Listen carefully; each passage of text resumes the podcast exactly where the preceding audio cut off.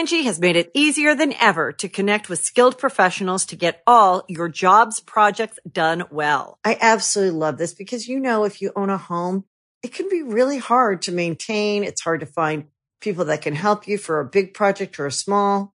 Well, whether it's in everyday maintenance and repairs or making dream projects a reality, it can be hard just to know where to start. But now all you need to do is Angi that and find a skilled local pro who will deliver the quality and expertise you need. Angi has over 20 years of home service experience and they've combined it with new tools to simplify the whole process.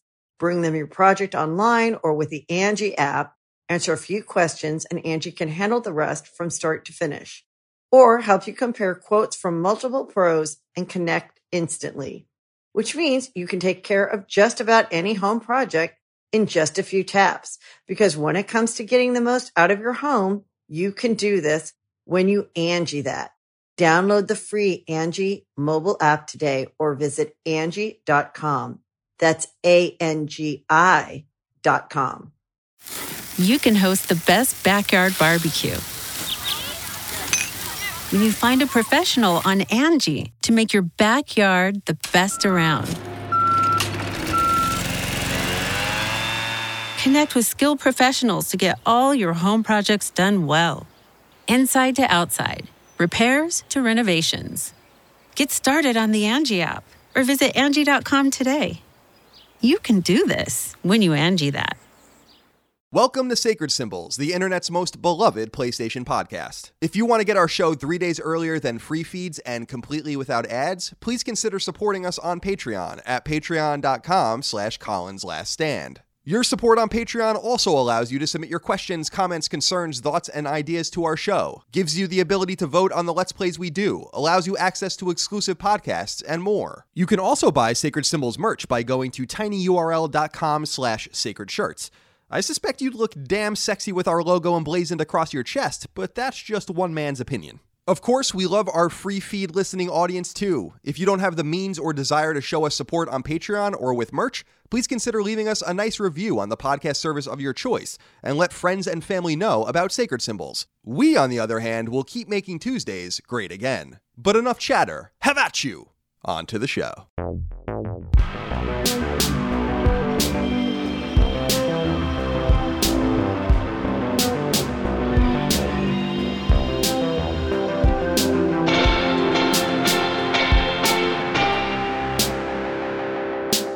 Greetings and salutations. Welcome back to Sacred Symbols, a PlayStation podcast. This is episode 60. 60. Whoa. Unison. It's a spe- it's a it's a it's a ten number, so it's we, we gotta Every 10 we do it together. I, I don't know. Episode 80. My name is Colin Moriarty. I'm joined as always by Chris Raygun. Chris, how are you today? I'm good. You know, uh, my Yeah. my kitchen flooded, so that was cool. Maybe there's no more roaches now. They can't Oh, survive. definitely not. They're probably all like drowned. Right. Thank God. Right.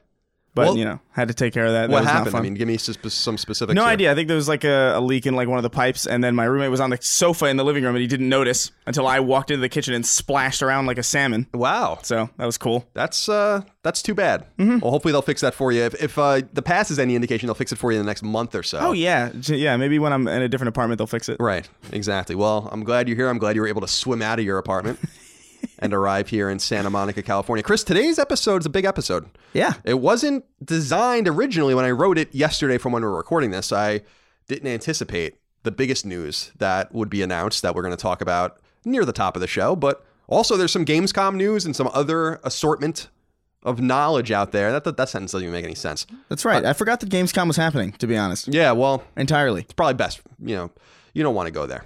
I've said many times, I, I tweeted out last night, I would rather have killed a man than ever go back to Gamescom ever again.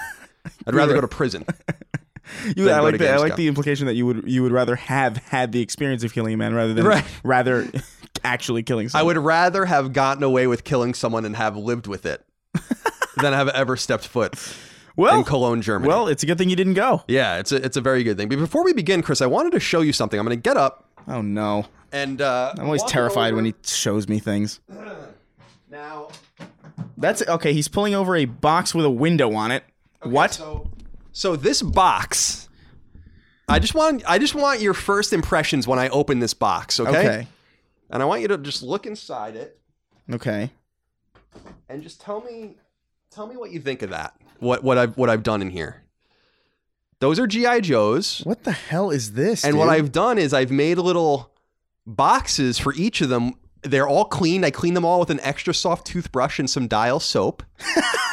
Let them dry off. These look like sarcophagus. They, they are. They're, they're coffins, sarco- sarcophagi, I think.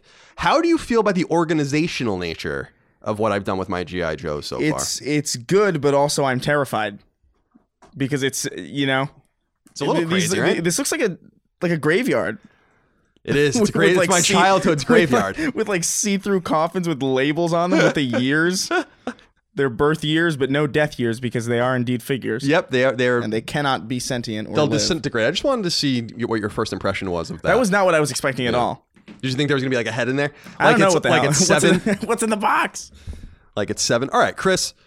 I actually had to cut down the show a little bit from a listener perspective. I, I originally had a lot of listener inquiries in this episode, and Hmm. I've cut them out because I don't know if we talked about this in the past. I haven't cut them all out, but I cut some of them out. Because when I write the show on Sundays before we, we write, I, I try to make it seven pages long. And if it goes to eight pages long, the show gets too long. So I've cut some back, but I did want to begin with a few notes. Okay. Before we jump into this this array of news that we have, this confusing array of news that we have today. All right, Actually let's do it. exciting. For starters, I just want to remind everyone merch, tinyurl.com slash sacred shirts. We're getting a lot of inquiries on that. I'm working on getting some new stuff, but shirts, sweatshirts, long sleeve shirts, all there. Custom print, you can kind of get your own shirt uh, size and color and then put your logo on it. Also, if you don't have the money to you know, get merch, especially for our European audience and foreign audiences that have to pay these r- ridiculous shipping fees and stuff like that. I Yeah. understand. Just go to Patreon. There's a post there. It doesn't matter if you're a patron. You can see it for free. You can download high res versions of all of Colin's Last Stand's logos to make your own merch if you'd like. And I also want to remind everyone Sacred Symbols Plus is going on strong. Sacred Symbols Plus for the uninitiated is our supplemental weekly episode exclusive to Colin's Last Stand's Patreon, patreon.com slash Colin's Last Stand. Last week's episode was a big hit, Yeah. by the way. Well, th- well, good. We did a, an hour conversation or so about violence and violence in games, violence in media. Really great reaction to that. Remember, those episodes go live Fridays for $5 and up patrons, and then the following Monday for everyone else. Uh, you need to be a patron to get those episodes at all, though. And we were going to do just a mailbag this week, but actually, we're going to do something else about the studios that Sony should buy now that we have some news about a studio Sony did just buy. Indeed. So we're going to get into that in a little while. Spencer Breland wrote into us and said, Hey, CNC, I need some advice. How do you balance playing games, getting work done, and spending time with a significant other? I've noticed since moving in with my fiance, my fiance, Oh. that my time that I would play games has pretty much dwindled into maybe an hour or two a week. I haven't been able to find that proper sweet spot, and to be honest, my girl does not have an issue with me playing games, so I wouldn't say that that has been an issue. Thanks for whatever insight or tips you may have on this matter. Keep making Tuesdays great. Chris, I wanted to know if you had any insight for this gentleman Yeah, about honest- uh, how to balance all of these things. It's it's weird. I don't think anybody really knows how. Because I don't know how. Like sometimes I'll go like a week or two weeks without playing anything. Sometimes I'll spend a week playing something and then I'll be like, oh shit, I should have been working. Whoops. And then like my mom will text me like four. It's been four months, Chris. Where are you? Are you alive? And I'm like, oh, I'm sorry. I was playing Days Gone, Right. or whatever the hell, you know. so I don't know, man. I, I have no idea what the hell I'm doing. I'm the wrong person to ask here. Yeah, I'm not great about this either. I, I live with my girlfriend, obviously, and uh, I'm probably a little neglectful of things in my life because of all of the games I play, but also because I just like quiet time. I, I we talk for a living. I don't know if you feel like this. Uh, It confuses some people in my life when I'm like, I just don't want to talk. I don't. I'm actually not a very talkative person in real life. I get it all out during these shows, and then I just want to sit quietly. But it's not like David Puddy on the airplane where I'm just staring at the seat in front of me. That's right. I want to, uh, yeah, I want to go ahead and instead play games and read books and stuff. So it is. I think this is a dance that everyone struggles with quite a bit. Yeah, I think so too. I'm the same way. I think uh, in Ubers, I don't, I don't want to talk at all. That's like my, that's my time away from speaking. Because I'm in a room, I'm in a house or an apartment with like a bunch of people in it all the time, constantly talking.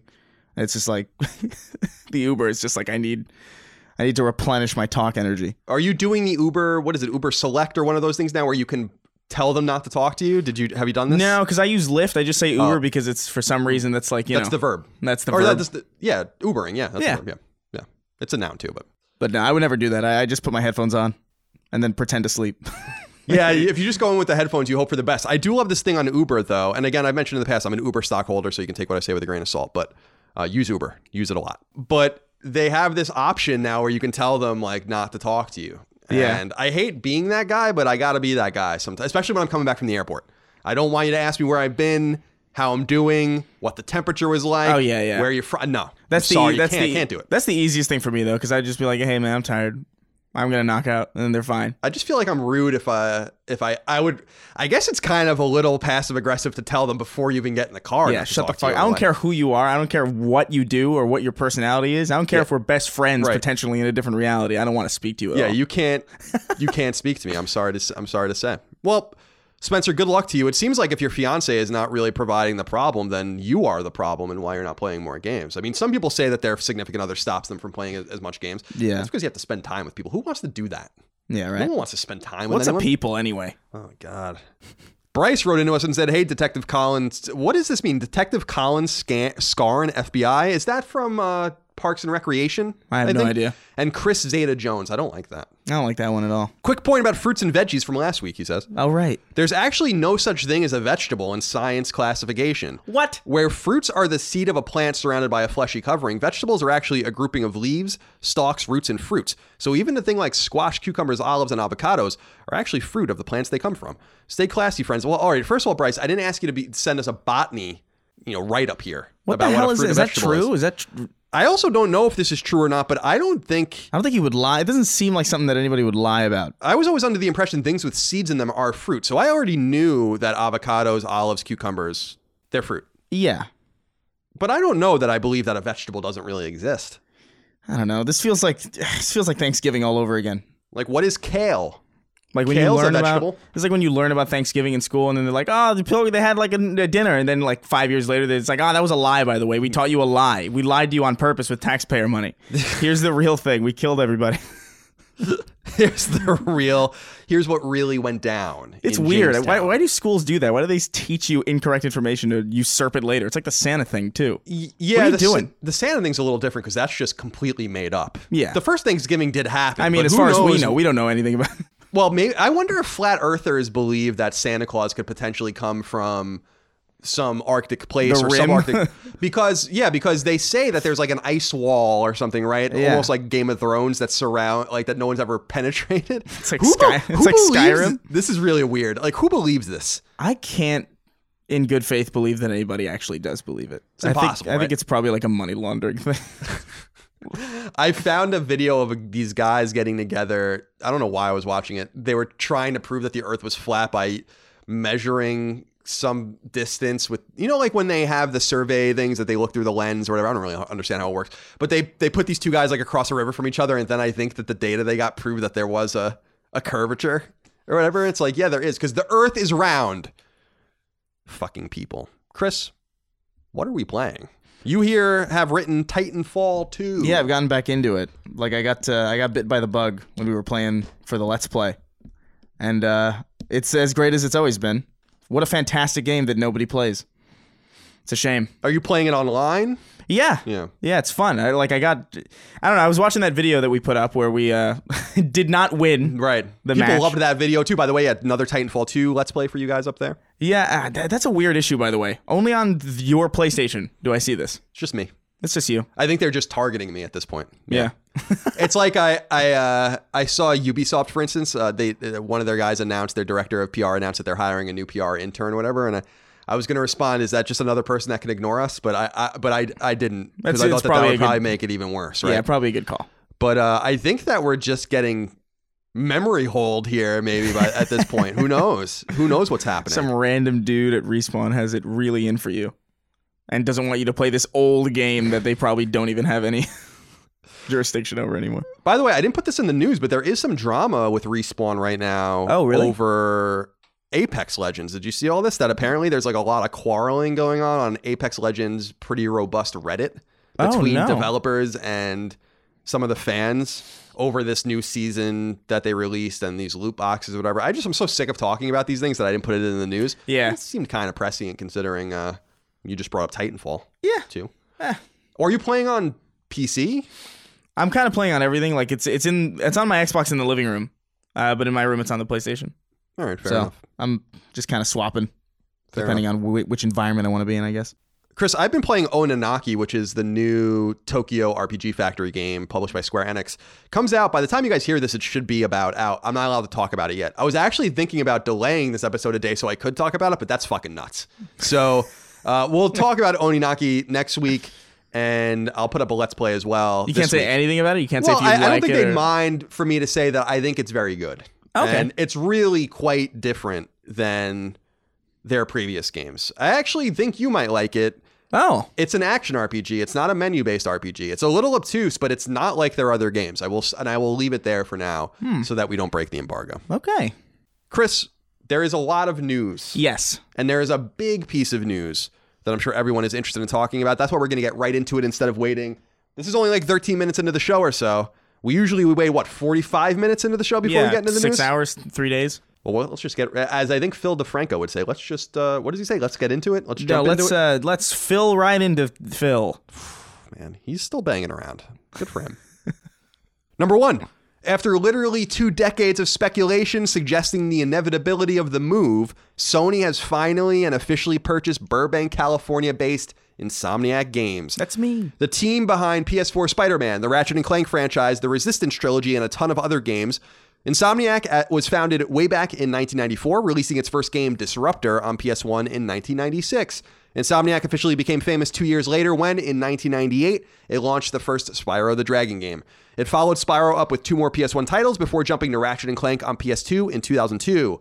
During the PlayStation 3 era, however, Insomniac's and Sony's relationship seemed to fray, at least a little bit. Insomniac began seeking outside funding for games under IP it controls, and it released Fuse with EA in 2013, originally called Overstrike, and Sunset Overdrive with Microsoft in 2014. Beginning in 2015, Insomniac also took a long look at VR, mobile development, and smaller bite sized console and PC development, working alongside Oculus and Facebook, as well as GameTrust, GameStop's ill fated publishing arm. While Activision owns the publishing rights to Spyro, Sony, Sony already owned the publishing rights and IP for Ratchet and Clank and Resistance. The purchase now gives Sony's Sony Insomniac's other IP, including Fuse, Sunset Overdrive, Song of the Deep, Edge of Nowhere, Outernauts, and others. Chris, It's a good get. Sunset Overdrive was great. what do you think of this? I like it. It's good. I mean, it's not surprising. You, I don't- don't you weren't. Sur- I was surprised. No, I'm not surprised. I it makes surprised. perfect sense. They made like the biggest, probably the biggest uh, PS4 game I think, actually for real. Yeah, it's at apparently announced by Sony today 13.2 million copies sold. Yeah. And it's worth noting that there is a Game of the Year edition of Spider Man that was listed on Amazon. I think maybe pulled down, but that will be out by the end of the year as well. So this is a game that could potentially do about 20 million units. Yeah, I, it makes perfect sense to me. They seem to be a very reliable studio. I think they've only had really one major flub with Fuse, and even that really was more. I felt was more of an EA thing. It was than anything else. An. Yeah. So yeah, I mean, I'm happy about it. Makes sense. Doesn't seem like it's really that big of a change, though. No. You know, obviously Spider-Man's already a PS4 exclusive, so it's gonna be more of what we what we're used to, really. I think that this is a move, yeah, th- that's maybe. I was a little surprised by it simply because. I'm surprised by the timing of it. I Yeah. wasn't expecting to hear about it now. I, I would have expected to hear about it like PSX or something like that, like some something not around Gamescom, I guess. Right. I think they did it at, on this specific day specifically to take some of the heat out of Gamescom as there was some other interesting stuff announced during Geoff Keighley's Gamescom, Mm-hmm. you know, event. He there was some Nintendo stuff, I think. I think Ori and the Blind Forest, which is an Xbox game, is going to Switch, which is pretty interesting, and some other stuff that's happening. So I, I think Sony might have engineered it for that reason, but it was surprising just because I wrote a history of Insomniac that you guys can go read on IGN. It's also on uh, Amazon, I think, as an ebook. And so I'm really very familiar with them and their history. And this isn't the first time Sony's tried to buy them. Depending on who you ask, Ted Price will pretty much ne- never admit that they were trying to be purchased, but other people have told me on and off the record that Sony has offered them money in the past and they've basically refused. And I think that this is kind of it's like when a girlfriend and a boyfriend kind of break up for a little while and then they get back together and realize that they really love each other and want to be with each other and want to take it to the next level. Right. It's kind of what happened here, I think, because Sony and Insomniac were not getting along very well for a while. And while they were always working with each other, Microsoft was eagerly pursuing Insomniac and they got Sunset Overdrive out of it. And Oculus is doing stuff with them. And EA, like you said, E- and yes, EA totally ruined Fuse. Overstrike was totally ruined by EA, and that's something that people in Insomniac will pretty readily admit. I think at this point. Yeah. So the big thing is, is to me that yeah, they're in the, they're in the family now. They have another office, a satellite office in North Carolina. That's where Ratchet and Clank is made. And yes, you will get another Ratchet and Clank game. I think we've talked about this in the past. Yeah. And so that was already happening anyway. But what this to me signals is that there's going to be a third game and possibly a PSVR game as well, because these guys actually have a lot of expertise in VR development. And I think that that's another interesting component of them. Other than Sony London, no one in the first party has any experience with VR like uh, Insomniac does. Yeah. So that's another big component of it as well. Yeah. It's a good get. I'm, re- I'm really excited about it. It's really So- cool. So we're gonna get Ratchet and Clank probably on PS5. We're gonna get a Spider-Man game probably on PS5, and uh, my third guess is a Resistance game, Uh, a first-person VR. shooter. Hopefully not. A, no, hopefully not a VR game, but there seems to be a gap. And what I'm hearing from what Guerrilla is doing with their second team, not so sure we're gonna get a Killzone game. And so this makes it. They need a first-person shooter. Sony doesn't have a first-person shooter right now, and so Resistance could be the game that comes back. Well, this is a tangent, but like uh, at Gamescom, they did show more of that Predator thing, that That's Predator true. game, which That's is which looks asymmetric, and the one side is first person shooting, and the other side is third person action with the Predator. That looks kind of cool. So that's that's the only first person shooter they have though right now, Yeah, that's Predator Hunting Grounds. I Yeah, believe, Predator which is second Grounds. party. which is cool though. Yeah, You know, I- it's second party, but it's exclusive, isn't it? Yep. Yeah. Yep. So that's an interesting kind of thing. There's a lot of interesting stuff marinating there, and of course they're capable of making new IP. But I think we I think we rely upon them for some of these other games, and I, I think it's most funny that they own you know Sony owns Sunset Overdrive now. So Yeah. the big question now is what's going to happen with the original game. As far as I understand, Microsoft pretty much has that locked down on console. I don't think that that game can be published on PS5 or PS4 without permission, but the sequels can be. And so we'll see how that all shakes out as well. But I actually think that that's kind of the interesting subtext to all of this is getting Sunset Overdrive and maybe trying to do something with that as well. Although who knows? At least getting that game, paying Microsoft to get that game on PS4 and seeing how the fans take to it since it's an Insomniac game and there's that heritage, I think would be very uh, fortuitous. Yeah, for sure. So my guess is uh, Ratchet and Clank, PS5, maybe around launch. Spider-Man 2, PS5, probably 2022, something like that, and maybe something in between those games as well. Yeah. But big get, congratulations to all involved. Ted Price is uh, already was already a millionaire, but now he's uh, got a lot of millions of dollars. I'm uh, the financial dis- the, financial arrangement was not disclosed. It's usually not. I'm curious how much money this cost. Probably well. a lot. Yeah. Probably a decent amount. So uh, It's nice. It's good to hear. I give Ted Price a lot of credit. He really did hold on for a long time. If someone dangled all that money in front of me, and by the way, Sony was, weren't, wasn't the only group that tried to buy Insomniac in the past. No. Uh, you have to assume EA and Microsoft and others tried to get involved as well. They just said no over and over again. I mean, that that takes a lot of balls, and it reminds me of the, the. I don't know if it's true or not, but they always talk about NeoGaf. Back in the day, they were. It was like where someone offered that Tyler guy ten million dollars for NeoGaf, and he turned it down. Now NeoGaf's worthless. So that's the kind of risk that you take. And so eventually, if I were Ted Price twenty years ago, I'd been like, "Fuck it, Yeah. you can just have it." No, exactly. But like, I mean, they had. Uh, seems like they have really a decent amount of confidence in what they make. So, and they should because everything's pretty great I agree. coming out of there. They had a little bit of a dark period there with Fuse, but again, to your point, But that was literally, really that like- was it. Yeah, that was That's literally it. Sunset well. Overdrive was great. I know a lot of people were like, "Oh, it's uh," but like, fuck you. You're all wrong. Yeah, Sunset Overdrive is was a great game, and for people that PlayStation fans that like Resistance, I find it a little weird since it's the same creative team that made both series. Yeah. Uh, Drew Murray, who's now actually at the Initiative, Xbox's big studio down here in Santa Oh, right, Monica, yeah. co-created the game, uh, co-created Sunset Overdrive, and was the co-creative director of Resistance with Marcus Smith, who's a buddy of mine who's still at Insomniac. So, and I think was actually the creative director of the Spider-Man DLC that everyone really liked. So it'll be very interesting to It's see how this all goes. I wonder how. I actually have to reach out to Drew and see how he feels because, you know, Sunset Overdrive was his baby, and um, it all kind of worked out strange, I guess. Yeah. But anyway, congratulations to all those guys and everyone involved. This brings a lot of uh, stability to the studio. And I will also say, Chris, that as far as I understand, this isn't the last studio that will be announced that No, Sony I will be think so. buying. I think there's going to be more. I think it's, if not imminent, it's going to be by the end of the year. You're going to hear of a few more studios. And I keep hearing Remedy. Remedy. I think they probably will. Now, I think a they buddy- probably will buy them. Now, a friend of mine, it's interesting, sent me a tweet from Re- a guy who worked at Remedy. I don't know if it was the uh, like social media manager or marketing guy or whatever that c- tweeted out a congratulations to James Stevenson, who's a buddy of mine, who's the marketing guy at Insomniac, and people are like, "Huh, That's Like, weird. you Yeah. know, uh, Yeah. So I think I think Remedy is going to join the family, but we're going to find out. that's enough, I that's guess. interesting. I think it's. We'll, bad we'll see. We'll see what's going on. We'll see what happens. Yeah. Number two. This is also an interesting one. Mm-hmm. On the back of Sony's acquisition of Insomniac comes a very, very interesting quote from Shawn Layden, the head of all of Sony's dozen plus fully owned studios around the world. Here's what he told Bloomberg quote, We must support the PlayStation platform. That is non negotiable. That said, you will see in the future some titles coming out of my collection of studios, which may need to lean into a wider install base. End quote. That's all he said. What do you make of that? I think that means PC probably. I think so too. I think people that are reading into this as Xbox or whatever, I think are reading it wrong. yeah. I think it makes a lot of sense. I think you're going to see it with Death Stranding, but other games as well coming to PC and PS4 or PS5 at the same time in order to expand that install base. I don't think that hurts them to do that. But this is the first time I've seen anyone at Sony acknowledge this. Yeah. They never talk They're usually that. pretty tight-lipped about it and very protective. Yep.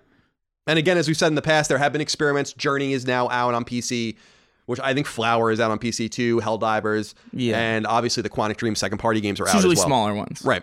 So something to keep an eye on. Uh, I think that this is setting the stage for Death Stranding specifically, but I don't really understand why because I thought that they announced it was coming to PC originally. We talked about this last week. People are making a big to do about this. But Mm-hmm. It- I'm I- pretty sure this from the beginning was known. I don't remember that being announced, but I, I I also remember not being surprised by it. So it's weird. I don't know. Maybe they did, but I didn't see it. We'll find out. We'll see. Well, all of this Insomniac news, as I said earlier, is going to feed Sacred Symbols Plus episode three that goes live this Friday uh, and will be live Monday for all patrons. The following Monday, obviously, all of this. So we're going to get into that. I'm going to talk about the five studios I think Sony should buy next. Chris is going to talk about them. We've also solicited, oh, hit the mic, your questions, comments, concerns, thoughts, and ideas about that. So that's going to be a fun episode to do Yeah. and kind of almost makes moot already our we Insomniac is now in the mix and we already did our draft. So we're going to have to revisit that as well, right? That's right. Yeah. Once everything settles at the end of the year and a few teams probably join the family, then we can do it again and see what happens. Because Insomniac obviously would bubble up that list high. Although, just real quick, Chris, where do you put them in in your list? I, I don't think that they're at the. I think it's probably still Naughty Dog, Santa Monica, Sucker Punch in that upper echelon, and I'd put Insomniac. Oh, I'd put them below- above and- Sucker. I'd put them above Sucker Punch, but but below Naughty Dog and Santa Monica. And Guerrilla, of course, is in there as well. Keep forgetting Yeah. about them. Mostly because they're European and we don't think about Europe very much. I just think they have. They're really their their skill set is very diverse. They've they've shown competency in a lot of different genres. Indeed. Well, this is exciting. Yeah. This I I meant to look into this, but I don't think Sony has purchased a studio since 2011. I could be wrong about that, Hmm. but I think this is the first acquisition in eight years. Sucker Punch, I think, was the last studio they bought. They bought Sucker Punch after Infamous 2 came out. And I don't think that they purchased anything else since then. They founded a few studios. Yeah, That's about it. you could be right. Number three, this was originally the lead story, and this is already a big story, but not anymore now. This is no longer the lead story of our show. Electronic Arts owned BioWare, the studio most famously behind the Mass Effect trilogy and most recently behind the loot based shooter Anthem, has lost a couple of important pieces of their team over the last week. For starters, Ben Irving, the producer of the ill fated Anthem, is leaving BioWare after eight years. Irving noted on Twitter that he's leaving BioWare in order to accept a position at another company, though it's unclear as of now where he's headed. Prior to producing Anthem, Irving worked for a long time on BioWare's long running MMO Star Wars The Old Republic. Making matters even worse is that BioWare is also losing Fernando Melo, the producer of Dragon Age 4. Melo likewise announced uh, the move on Twitter and had worked at the company even longer than Irving for 12 years. Melo was the producer of both Dragon Age Origins and Dragon Age 2. He was also a production he has also production credit on Mass Effect Andromeda. Unlike Irving, Melo says he's taking a bit of time off so he can disconnect. Though with a long history in the industry far predating his time at BioWare, Melo once worked at 2K on the publisher side on games like BioShock. It's likely he's ready to land somewhere else or he will be, will be able to land somewhere else once he's ready. Basil Frank wrote into us and said, Greetings, Crackling Colin and Crispy Chris. Now, I have a problem with this simply because I think it would be better Crispy Colin and Crackling Chris, I think is actually a, a better. It's it's better like uh, syllable symmetry. I would say. I agree. About two months ago or so, I asked if BioWare was in trouble because of the poor reception of Anthem, even though it had good sales. Your answer was that BioWare would be fine. Now, the lead producer on Anthem left as their game changing event launched. And he put game changing in quotes. Does your answer still remain the same? And what do you think this means for Dragon Age 4? As always, gents, keep up the best show and for, and don't forget to pack away the dumbbells. Don't be that person at the gym. I mean, do you really, really think that I'm going to the gym. Chris used to go to the gym, but I'm not hearing about this very much. no, I, don't. Chris I fell off it a little Yeah, bit, A little bit, yeah, a little bit. just a tad.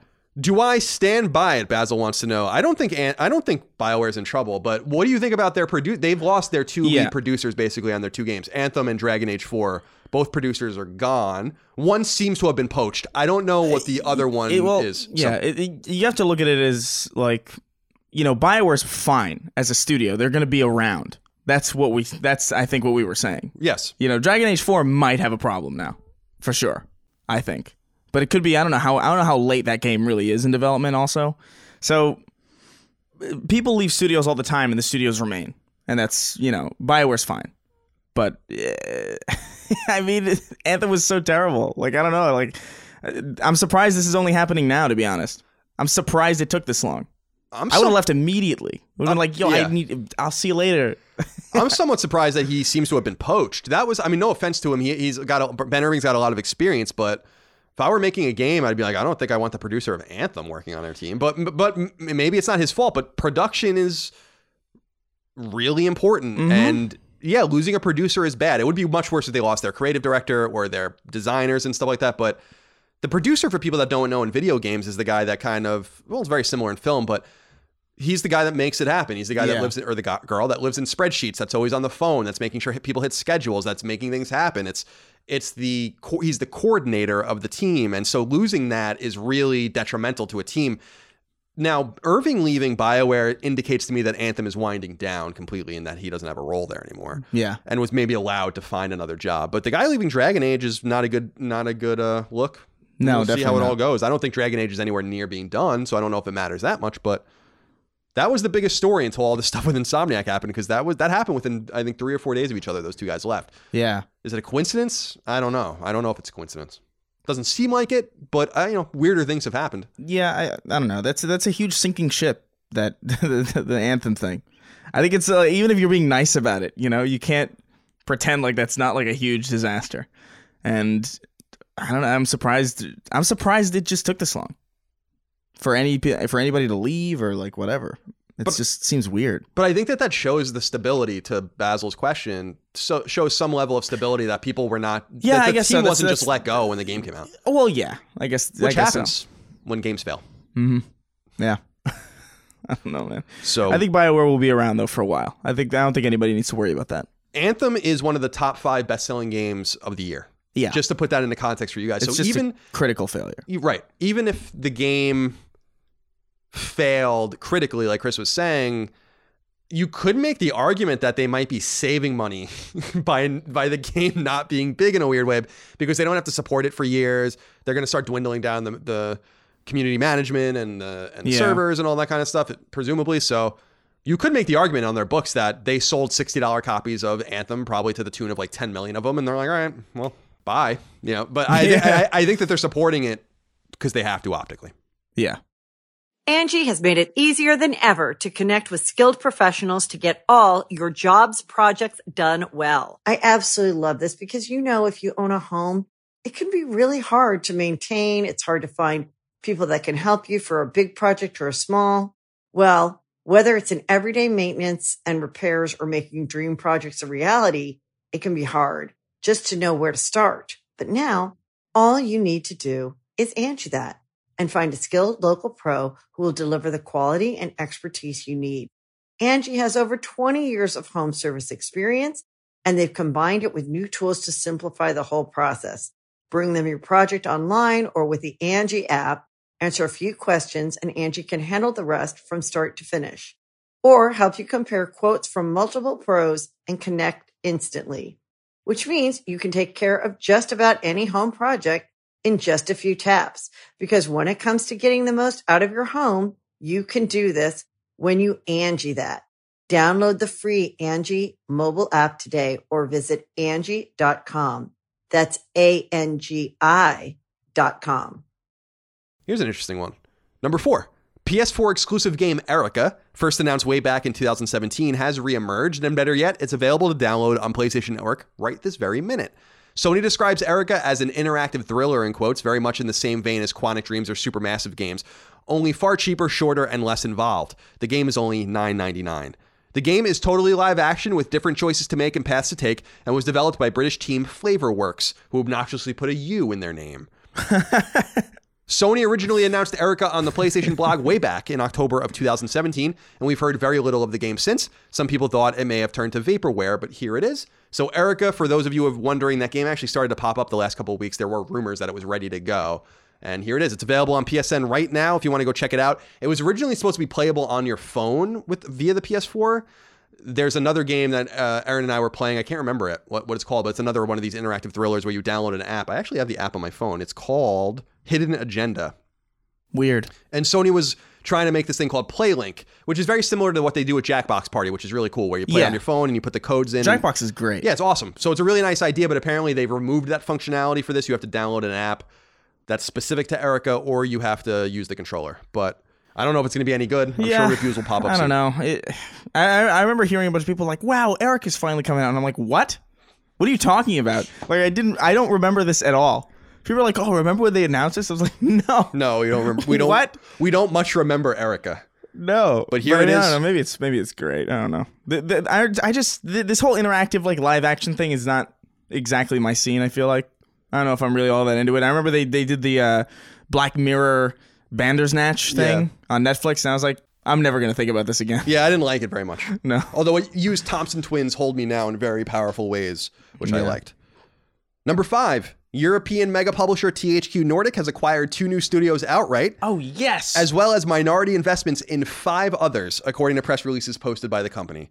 For starters, the publisher has purchased Italian developer Milestone, a sizable team in Milan, best known for its racing games in the long running MotoGP s- franchise. Now, they really seem obsessed with getting racing studios. I don't know if anyone's noticed this yet, but there's like five different racing studios that THQ actually owns now. And MotoGP is a pretty well received franchise, so they own them now.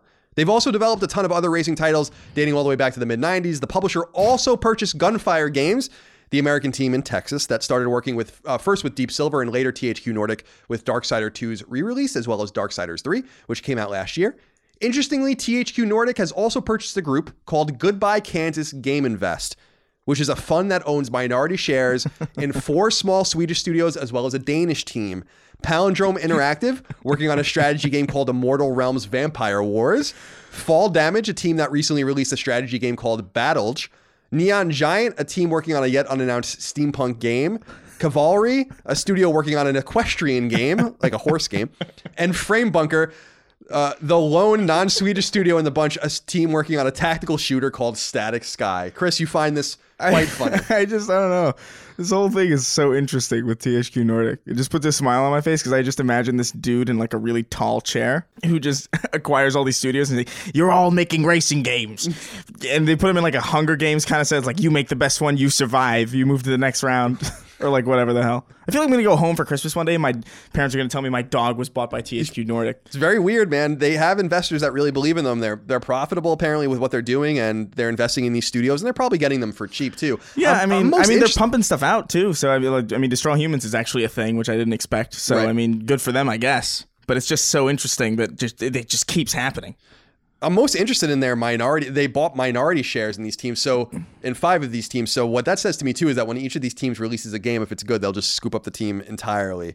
But it seems like they're really interested in some weird stuff, like well, I guess not weird, but n- more niche stuff. The racing series, and then Darksiders, which is kind of a niche game, and then the Goodbye Kansas Game Invest. They're getting a strategy game, two strategy games, a steampunk game, an equestrian racing game, and a tactical shooter. Like a horse racing game. yeah. Okay. All The right. team Cavalry in Sweden is working on an equestrian game called Equestrian. so I don't know. Like I'm really wondering like how much did it cost to buy just for instance, how much does it cost to buy Gunfire Games in Texas? They made Darksiders 3. Uh, does that cost 5 million dollars to buy the team? Like to buy the team? You know? I don't know. Yeah, I wouldn't even know how to uh, appropriate that value. as opposed to Insomniac. Like I'm just throwing a, a, a number out, but I I would think Insomniac was purchased for somewhere in the region of thirty to forty million dollars. something like Really? Yeah. Shit. That's pretty high. We'll see. I mean, maybe I'm totally off, but that No, I mean, seems about know. right to me. I mean, I've never, I've For never a spent, 13, a, a I've never spent a million dollars on anything. So Yeah, well, so first we have to have a million dollars. yeah, exactly. There's more THQ Nordic news, and it just gets even weirder from here. Oh, good. So everyone buckle in. Number six, THQ Nordic has revealed that Dead Island 2, first announced way back at E3 in 2014, My God. has moved on to its third developer. Fourth, if you count the fact that Techland was originally supposed to develop it, but opted to develop Dying Light instead. Wise move, Yeah. Techland. Wise move. Dead Island 2's first developer, German team Yager, the guys behind the wonderful Spec Ops The Line, were removed from developing the game in the summer of 2015 by Deep Silver, the publisher of the original Dead Island, who was later gobbled up by the aforementioned THQ Nordic. So, just to kind of catch everyone up, De- Deep Silver was a publisher, is still a publishing arm. They had the publishing rights to Dead Island, and then THQ Nordic bought them. Okay, so they all a lot of stuff came with them. So that's easy enough to understand. British mega studio Sumo Digital took over from there, the guys behind Little Big Planet 3 and a ton of other games, and were in charge of development for seemingly four years or so. Now that's no more, according to THQ Nordic's recent financials, which note that Dambuster Studios has been entrusted in quotes with the franchise and are now leading the charge on Dead Island 2's development. Dambuster Studios, located in England, has its heritage in Crytek UK, which was known before then as Free Radical, the team behind the original two Time Splitters games as well as the Crysis trilogy. As, as Dambuster, owned at the time by Deep Silver and now by THQ Nordic, the team put out the woefully inadequate Homefront the Revolution in 2016. So the guys that made Homefront the Revolution are now making Dead Island 2, which has been in development now for uh, six, six years over three or four teams. So it's going to be great, I'm sure. There's uh, there's something kind of poetic about a zombie game that refuses to die. There is. Very Makes nicely sense. Put. Very nicely put. I think they should put a bullet in that game's head. Oh yeah, kill it. because Dying Light was already way better than the, than Dead Island 2 was looking. Yeah, So- that's the weird thing is that the, the magic in Dead Island was Techland. And Techland was wise enough to fuck off. So they, uh, what a wise Did decision. You, did you like Dead Island 1? Uh, no, not I really. hated it. Not really. Genuinely. Not Which, really. which was shocking that Dying Light was so good. Too many things to open. That's what I remember about it. There was always shit to open. It was like a bunch of suitcases and boxes everywhere to open. It was too. It Yeah. scratched my OCD in bad ways. Let's put keep, it that way. I just I keep hearing about Dead Island 2 and I keep being surprised that it's alive still. It was a nice embryonic thing. It reminds me of Assassin's Creed 1 or something, where they're always like, oh, we're on to something interesting here. And then they're like, yeah, the, the something we're on to is Dying Light, which was fucking awesome. And hmm. they went with a different publisher. They just went with WB. And now I think Techland is publishing Dying Light 2 by itself. So what a wise decision they made to get the fuck out of there because they would be in THQ Nordic's tractor beam at this point. and who knows if they would have even survived. Yeah. Although maybe Dead Island 2 would have just become Dying Light, or vice versa, rather. But anyway, I think you should just kill this game. If you want to do a Dead Island 2, just just start it again in the future. But you got to let it go for now. It doesn't make any. This doesn't make any sense. No. It, how can this game possibly be any good? Um, no offense to Dambuster, but they didn't do a very good job with Homefront: The Revolution. I can't even believe they exist. So It- yeah, it's less We'll about see. the talent involved and more about the fact that it's just so poorly mis- it's just so mismanaged. And the fact that it's been sh- I don't know how something can maintain any kind of voice or identity after being shipped from so many different developers. It's very weird. Very, very weird. But THQ Nordic seems to understand what it's doing. Can you imagine somebody sends you their podcast and you have to pick up somebody else's random podcast? Like, how would you do that? You wouldn't, would you? You'd be like, what the hell is this? No, I want to do my own fucking podcast. Not unless you wanted the business really bad. I'm interested what Sumo Digital has been doing for four years with the game. Sumo Digital is not a bad studio. They're actually a really massive studio in Britain, and they employ like hundreds and hundreds of people and have a Weren't bunch of stuff going. on, on Crackdown? Yeah, they made Crackdown 3, they made Little Big Planet 3. They work on a bunch of Forza stuff for Yeah. Microsoft. They're not a bad studio. They've been around for a long time and so this was going to be their big game. And by the way, we mentioned Sumo Digital not not more than a few weeks ago, Chris. It's not as if they're in trouble. They just announced that they bought studios themselves. Sumo Digital? Yeah, so we, we talked about it. I think just a couple weeks That's ago. They right. bought a couple of small teams, so they're not struggling. So this is a weird one. And Sumo Digital said in a release that I read that this was planned. Yeah, okay. Weird. Yeah, you, you planned on making the game for four years and then giving it to another team. That's a weird plan. I don't know. If the game was anywhere close to being done, they would have finished it. I have no fucking clue what Dambuster is going to do. And if again, Homefront: The Revolution is any indication, don't keep your hopes very high. Bad game, and no one loved Homefront more than me. No one loved Homefront more than me Really- because it was I- kind of a fever dream. The for me. premise was great. I remember that, but Also- that was about that was about it. John Milius wrote it, which is fucking dope as shit. The guy who wrote Red Dawn and Apocalypse Now. Was the story good? Uh, yeah, the story's cool. You know, But the game is like, yeah. yeah, the game was just made. the- So the game, the original Homefront, for people that don't know, is made by a studio called Kaos, K A O S. And what was interesting about them was that they were in New York City, which is a very weird and very expensive place for a studio to be. And the original THQ owned them and shut them down after Homefront. So if they just survived a little bit longer, THQ Nordic would have bought them and they might still be alive, and then we would have gotten a better Homefront game probably. But alas, They probably would have survived if they weren't in New York City. yeah, way too expensive to. Way too expensive.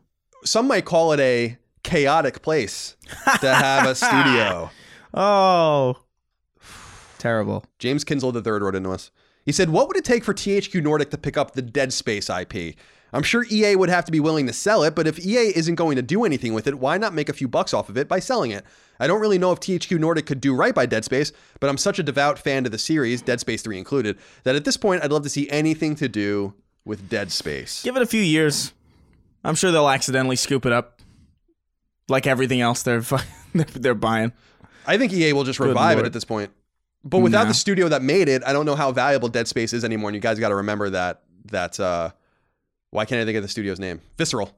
They're no more. So Dead Space would make a badass show, honestly.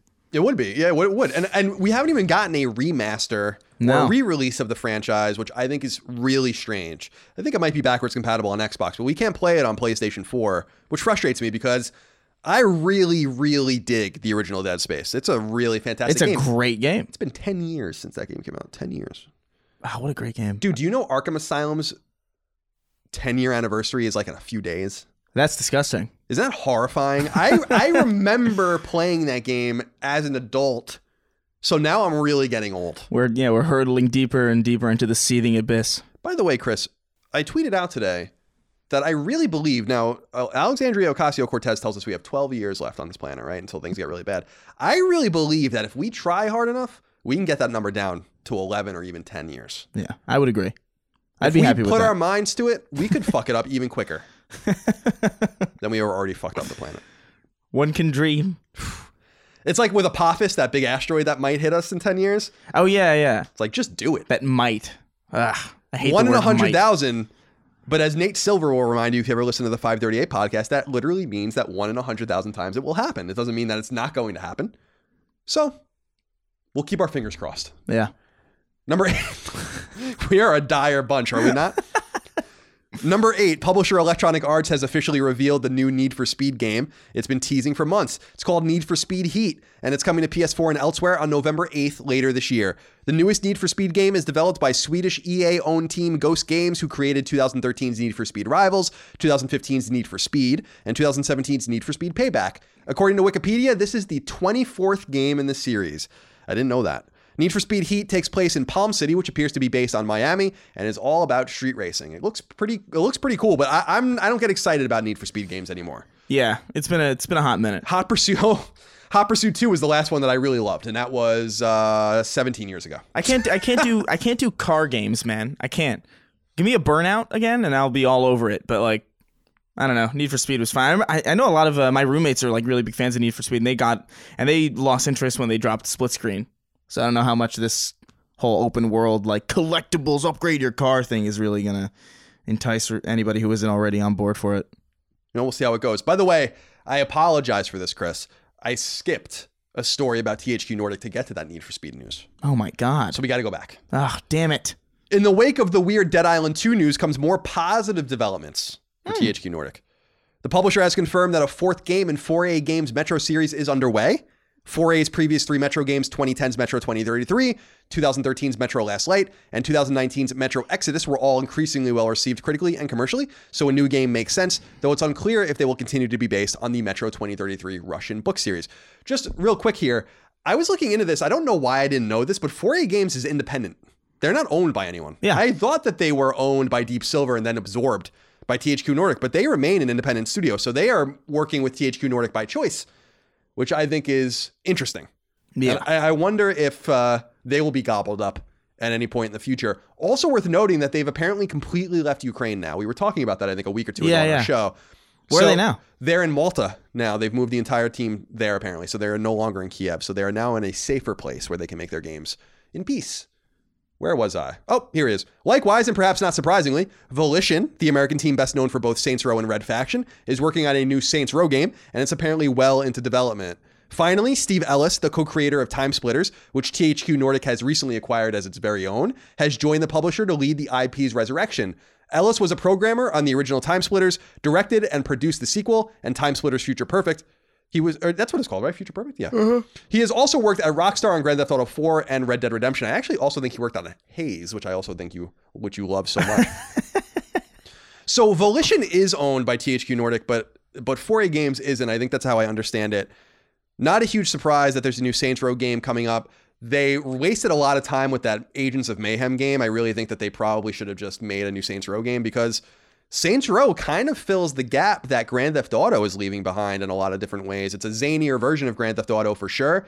But as Grand Theft Auto moves more into the ubiquitous multiplayer realm, there is no more single player, zany, crazy, open world driving and destroying shit game. Saints Row can move in. I actually think that this is a potentially massive franchise for THQ Nordic if they can do this right. Oh yeah. Maybe the biggest thing they have. Saints Row could sell 10 million units. It's just a matter of them making a fantastic game and marketing it as a Grand Theft Auto replacement. I think it's important that they do that. Yeah. No, I would agree. It's been a while since I've played Saints Row though. Me too. I, I, I, I can't remember if I I can't remember if I liked it or not. It's it's weird. Like I like checkbox games, and it really does feed that need that I have. That need for speed is a word. Kind of, Mm-hmm. oh, you know, kind of tie into the other thing.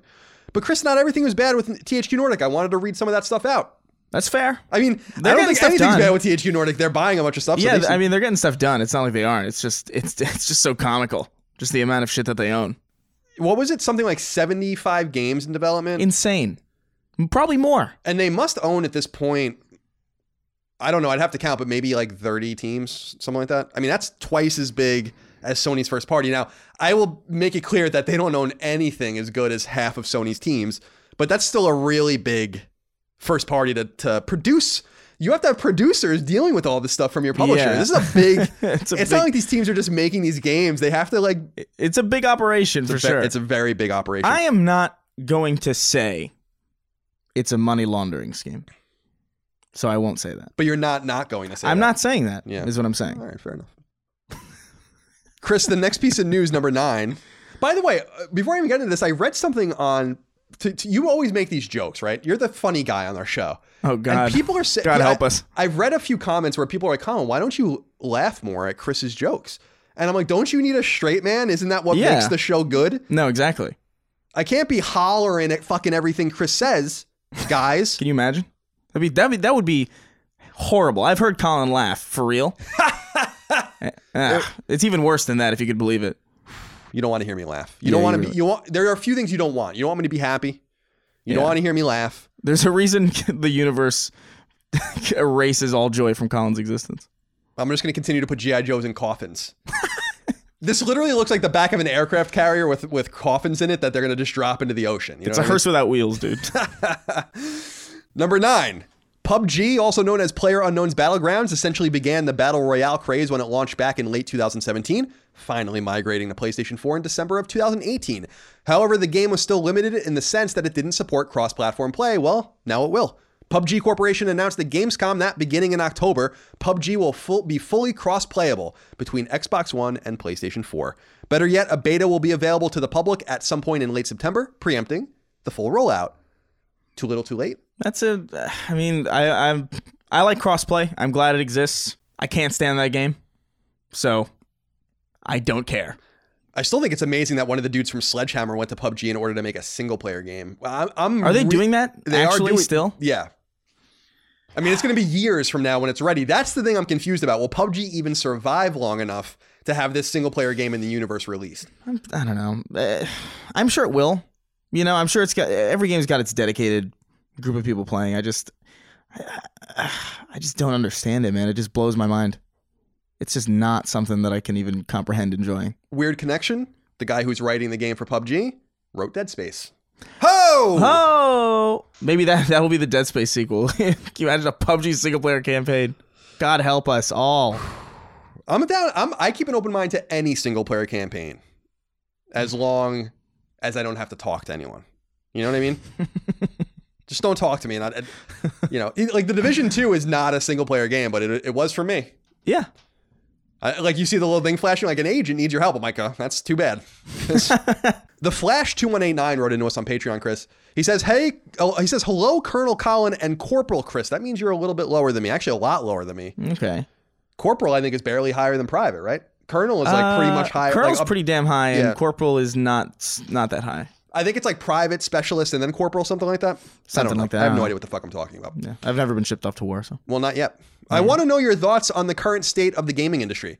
Is the future of gaming in an upswing, economically speaking? Will it have the longevity to stay relevant in the culture of media? And lastly, is gaming media or slash journalism going to change or will it stay the same as it is? Your show gets me through my three mile runs and monotonous job of putting things on shelves at night. Now he says TAGA.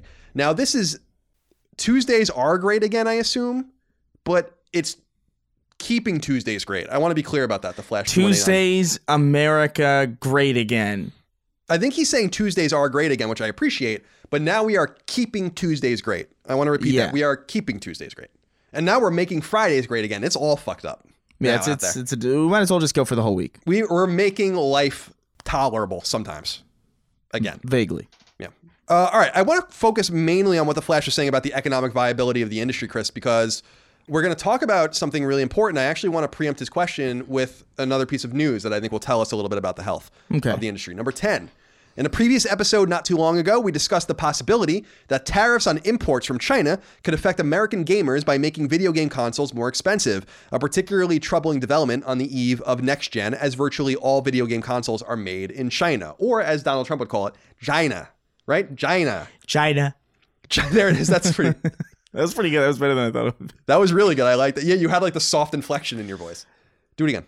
Uh, oh, no, you're putting me on the spot All now. right, never mind. J- J- China. Yeah. Ch- Sounds I'm Let saying me tell China. you something. China is really bad, okay? That's pretty good. I don't know. That's not bad at all. I like that. However, the Office of the U.S. Trade Representative released a statement reaffirming some tariffs while assuring that others, including any on of video game consoles, wouldn't go into effect on September 1st, as previously announced. A 10% tariff will be raised on $300 billion of Chinese imports to the U.S. beginning on September 1st, but will be delayed until December 15th for an entire group of products. Quote, for example, cell phones, laptop computers, video game consoles, certain toys, computer monitors, and certain items of footwear and clothing, end quote. In other words, the things people buy by the billions of dollars during the holiday season. So this could have a really, really bad impact on video games if this actually happens. Mm-hmm. Uh, 10% import on a $300 console means that the console becomes $330. If you're paying $500 for the new PlayStation, that will be $550 with the tariff. So will they go into effect or not? We're in a full fledged trade war now with China. And I know that this isn't a political podcast and also trading is boring to talk about. But basically, we are upping the ante over and over again. And it seems like once we're through Black Friday and the holiday season, that these tariffs might indeed go into effect.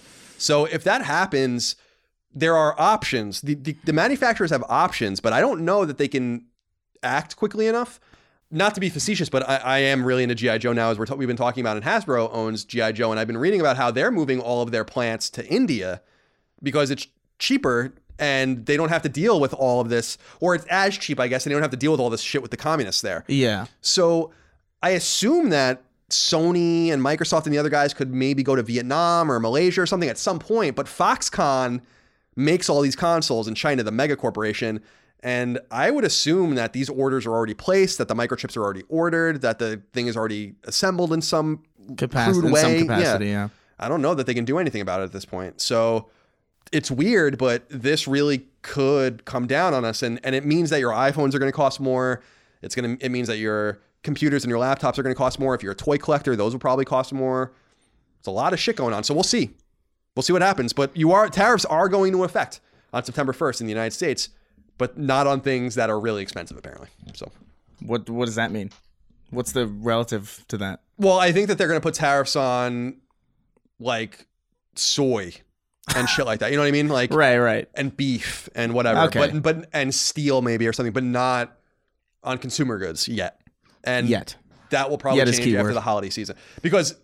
And again, I don't want to get too political, but the only thing that's going to let Donald Trump win the election is if the economy holds. And there's a lot of evidence that it's not going to hold, including the inversion rate, I think is what they're calling it, which is really interesting. That apparently predicts recessions 100% of the time, which is really staggering when you look at that statistic. Apparently, always predicts a recession. This particular inversion Well, that's uncomfortable. When I think it's something like I was re- I was listening to a podcast yesterday. It's interesting. It's something like there are short-term and long-term government bonds, and when people are putting their money into long-term bonds at a higher rate than short-term bonds, it means that people in the know expect that there's going to be a downturn, and that the downturn basically happens. And so people are putting their money away for longer periods of time, expecting that there's no positive investments that they can make in the short term. So that's basically what, what it is, if, in case anyone follows that. I don't know Yeah. if anyone cares. Whatever. Number Video, 11. video oh, games so- are canceled. video games are canceled. Well, hey, it's good if you own a PS4. Th- See, this is the interesting thing. If I already think they're going to have a hard time selling people on these new consoles, and they're going to have a really hard time selling them with a new tax. Yeah, for sure. And it's not a literal tax, by the way. Sony could absorb the tax, but they're not going to. If if someone to me was like, "Hey, Colin's Last Stand is now going to absorb a 10% tax on behalf of all of your audience just because you're doing business with people overseas," I'd be like, "Well, I'm not paying that." So, so, so- yeah, so someone else can. Goodbye. Later. Number 11, Chris, the NPD Group, which tracks video game software sales in the United States, has released its data for July of 2019. You have to know that this episode is pretty chock full if the NPD is all the way at number 11 yeah. by the way. Not too bad. NPD tracks retail sales as well as digital sales for a vast majority of titles. The best selling game in the US in July was Madden NFL 20, followed by three Switch exclusives Fire Emblem Three Houses, Super Mario Maker 2, and Marvel Ultimate Alliance 3, which I bought for my nephew, so I contributed to the Switch problem.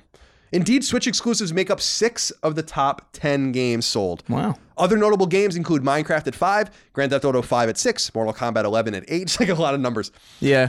Uh, Spider Man at 11, MLB 19, The Show at 17. Just counting PS4 software, the top 10 best selling games in the US in July were in order Madden NFL 20, Minecraft, GTA 5, Spider Man, MLB 19, The Show, Call of Duty Black Ops 4, Mortal Kombat 11, Days Gone, Crash Team Racing, Nitro Fueled, and Red Dead Redemption 2.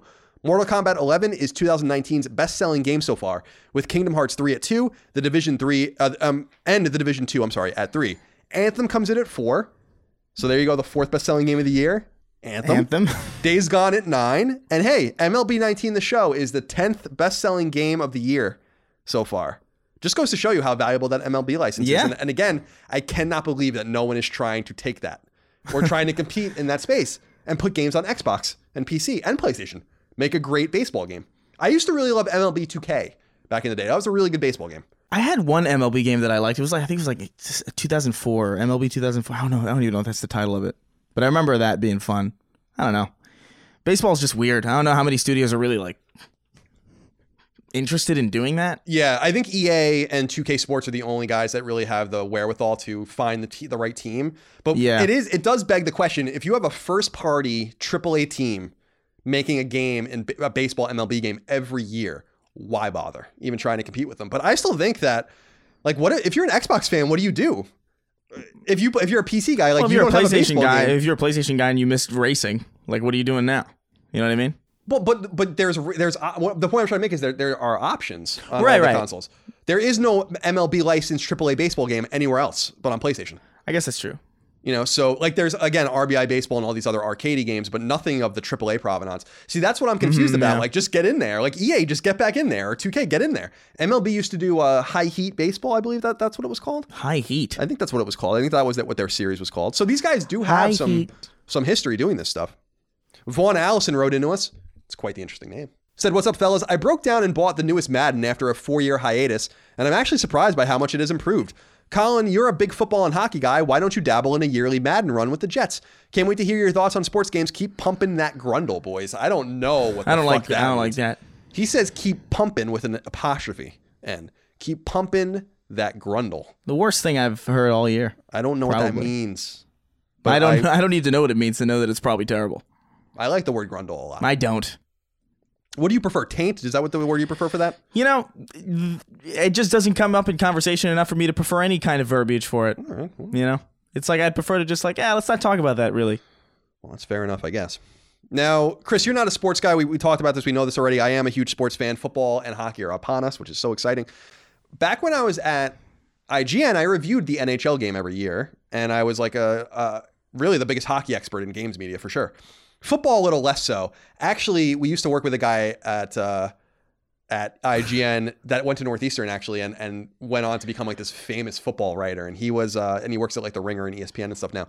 But he was a really uh, intimidating guy to write football about around because he, Right, you know what I right. mean. It's like I don't even knew want, too much about it. yeah, because I'm like, it's not going to be good enough, whatever I say. But uh, I don't do it because I just find that I don't want to support the, and I think we'll talk about this maybe a little later, but I don't want to support the the market that they've developed. I think that there's no real excuse to release a Madden game every year for sixty dollars, other than the fact that it's the best selling game of the month, and so they make millions and millions and millions of dollars on it. But I really would love for them to say like, here's the, how about this? Here's Madden for a hundred bucks, and you'll never have to buy it again. And we'll release free updates for it for rosters and stuff, and we'll release new customization options and new modes and stuff that you can pay as you go. Wouldn't that be nice? It That's be. when I'll jump back. But they make so much money every year, so why would they stop? No, it's exactly right. But I think that someone, someone, people need to stand up and say, like, I don't want to contribute to this. And that's kind of my choice. I don't want to contribute to it anymore. I used to, I owned every NHL game from NHL PA when it was still called NHL PA 93, all the way through NHL 15 or 16. I own every one of them. But Colin point- Moriarty is the worst man this side of the Mississippi. I hear, have you heard this? He refuses to buy Madden for bullshit reasons. I say we deport him. lock him up. Your impression's pretty good. I- you haven't pretty- been working on this at all? or no, using it? It's I have a pretty good. friend of mine who does it really good, and I've just been like spending a lot of time with him. I don't So it like. works out. I don't like the SNL version. Who's the guy that does it on SNL? Alec Baldwin. Alec Baldwin. He does it like you do the. It, it doesn't sound. Really, it doesn't really sound The like. voice is fine, but like the face isn't right. It's like totally over the top. Yeah. There's, you do a better version of him. Oh, thank you. You should be on SNL. God, no. Would we still be able to do sacred symbols if you were on SNL? We would figure it out. Angie's list is now Angie, and we've heard a lot of theories about why. I thought it was an eco move. Fewer words, less paper. No, it was so you could say it faster. No, uh, it's to be more iconic. Must be a tech thing. But those aren't quite right. It's because now you can compare upfront prices, book a service instantly, and even get your project handled from start to finish. Sounds easy. It is, and it makes us so much more than just a list. Get started at Angie.com. That's A N G I, or download the app today. Number 12. MediEvil Remake is coming to PlayStation 4 this fall, and it's going to launch alongside a hardback illustrated comic that will act as both a prequel and a sequel to the game's story. What? It's called MediEvil Fate's Arrow, and it's currently available for pre order on Amazon and likely elsewhere. It's due out on October 29th, only four days after Other Ocean's MediEvil Remake comes to PS4 on October 25th. What makes this comic interesting is that it's written by Chris Sorrell and illustrated by Jason Wilson, the original creative forces behind the 1998 original. Sorrell was a longtime uh, employee of now shuttered Sony Cambridge and was MediEvil's creator, producer, and director.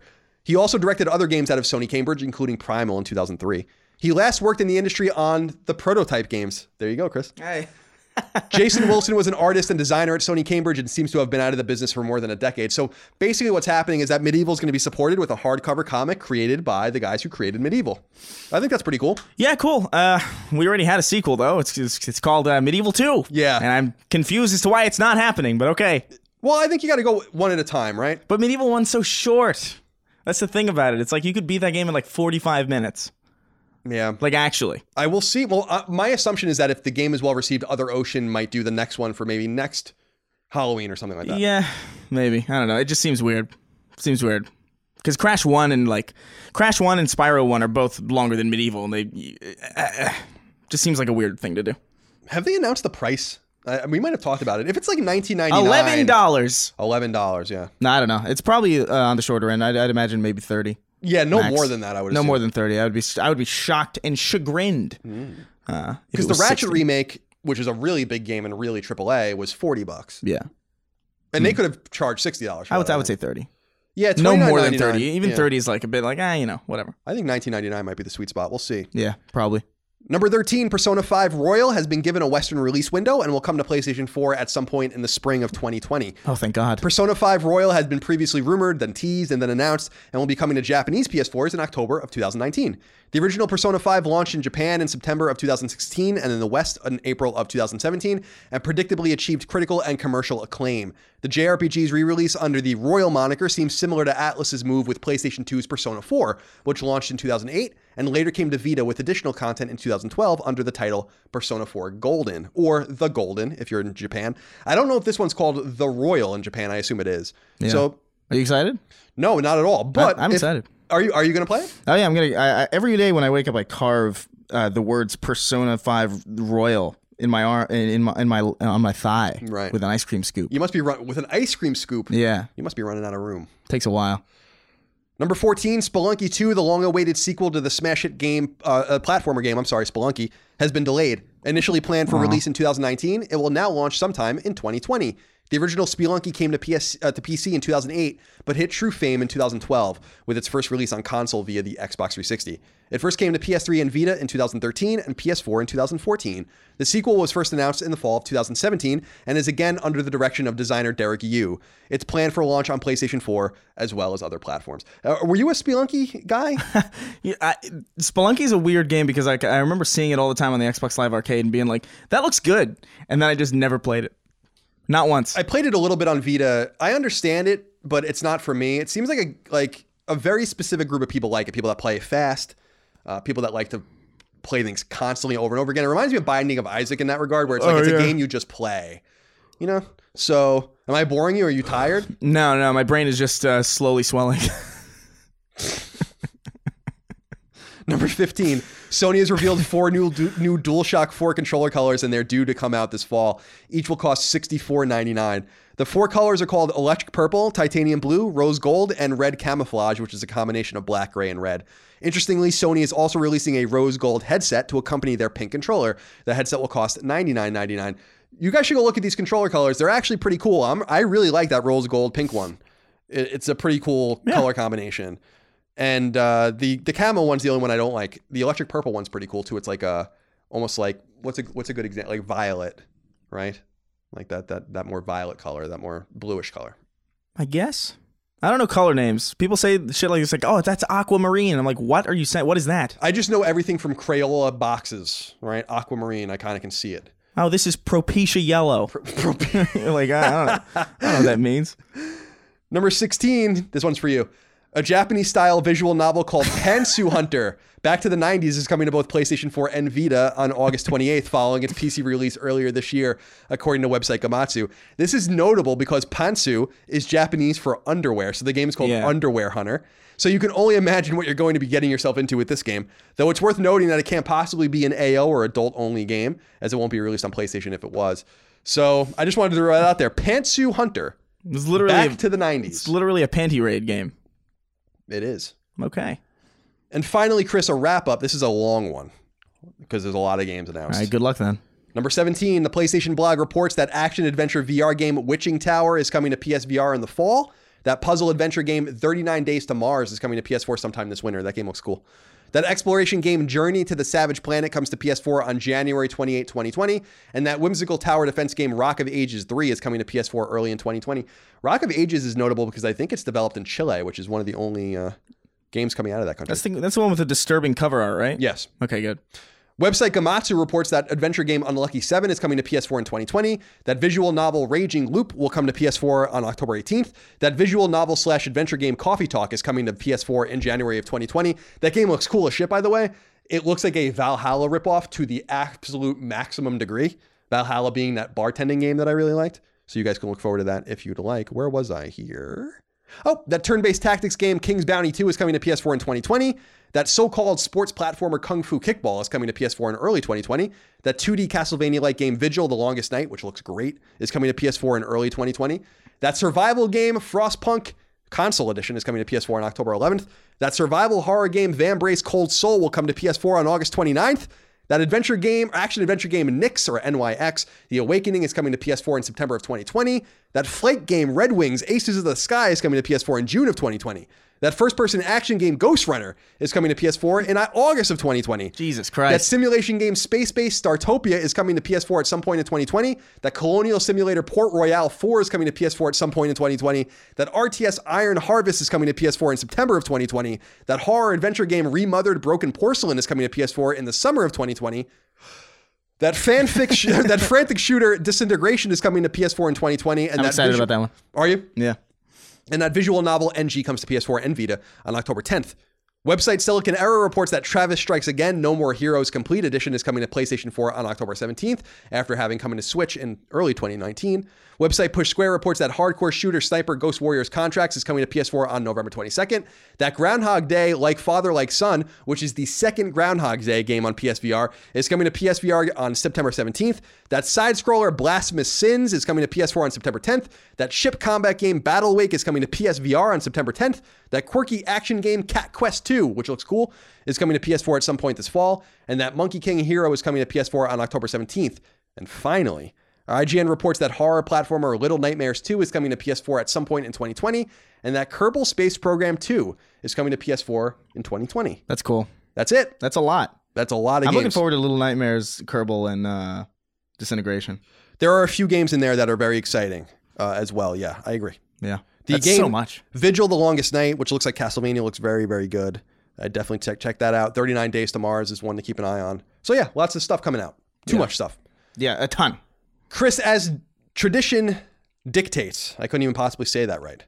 You will go first as we read our games releases for this week. All right, on right, I PS4, will. VR, and can- PlayStation I- Vita. And I can already tell I've got a problem. Afterlife comes to PSVR. Loss always leaves an invisible trace. After a tragic death, explore each family member's grief through seamlessly interactive uh, storylines in live action VR. Using a cutting edge VR filming technique, Afterlife takes you through a 360 degree, I assume. Yeah, it doesn't say that, but yeah, Yeah, it says 360 VR, uh, which makes sense. 360 VR branching narrative that reveals a story that shifts based on uh, the characters and objects you interact with. So uh, it's a show that you can You can put with. a VR headset on and watch in 720. Disorienting. Black Desert comes to PS4. Black Desert is an expansive MMO RPG sprawling across vast and various regions. Jump into fast paced action combat, hunt monsters and huge bosses, fight with friends in siege warfare, they spelt siege wrong, or fish, trade, and craft your way to riches. Here we go. Ah, God. Dobutsu Shogi World, Let's Catch the Lion, comes to PS4. Let's play and learn shogi on three levels. Cute animal pieces have marks on marks to show the direction of movement. Have fun increasing your skills from Dobutsu Shogi, Goro Goro Dobutsu Shogi, and Dobutsu Shogi in the Green Wood. Use all that you learned and start playing shogi. Oh, That, I read that entirely correctly. You did. And I You did- still did- don't know what I read. You did your best. Doling's Invasion comes to PS4, another tribute paid to yet another arcade classic from the Hero concept team. Doling's Invasion promises a fun gaming experiences to gamers of all ages. In Doling's Invasion, the second game of the series, the story continues right where it left off. This time, our hero Morpheus arms himself to defend his people from alien invaders. Didn't tell us anything about what the game is, so very well done. Injection comes to PS4. Classic survival horror oriented to, to solving puzzles, exploration, and strategy. Travel to the depths of a lonely mind. Why do I, I feel like I get depressing ones. Travel to the depths of a lonely mind that has lost contact with society and torments his own condition as a human being. Can you descend into the spiral of paranoia and madness to rediscover your happiness? That, that's, that so sounds thrilling. That sounds really fucking depressing. Mecha Bolt comes to PS4 and Vita. Players take the role of a theme park technician that needs to collect batteries to repair the haywire robots. With your handy Mecha Bolt, use the out of control robots to your advantage to overcome obstacles and obtain the batteries across, across 100 puzzle platforming challenges. Only you can save the day. Oninaki comes to PS4. Oh, look at that. The new action RPG Oninaki tells the story of one watcher on a journey to protect life after death. Oninaki features exciting hack and slash style battles with deep customization of your d- d- daemons. Yeah, I don't know why. I assume it's I- demons, but yeah. like your Matt Damons and your weapons. Uh, experience unique action gameplay combined with a deep and satisfying story. I recommend it. Well, good. Patoon's Party comes to PS4. Yeah, I'm like getting all the ones that are like nonsense. Ready for a great adventure? The Patoons need your help to face the evil Kitra. Kitra wants to conquer the islands of Chimera and steal the Patoons' magic to control their world. Patoons doesn't have the apostrophe after it. Huh. Grammar mistake. Patoons Party is a party game full of fun mini games to enjoy with family and friends. Join the Patoons and save their ma- their world of magical islands. Rad comes to PS4. Rad is a 3D action roguelike. Uh, ro- I hate that. I hate that term. Yeah, I don't like it either. Roguelike set in a post a post post apocalyptic world where humanity has faced Armageddon not once but twice. Playing as a teenage protagonist, you must venture into the fa- the follow. Fallow. Fallow. Yeah. Huh.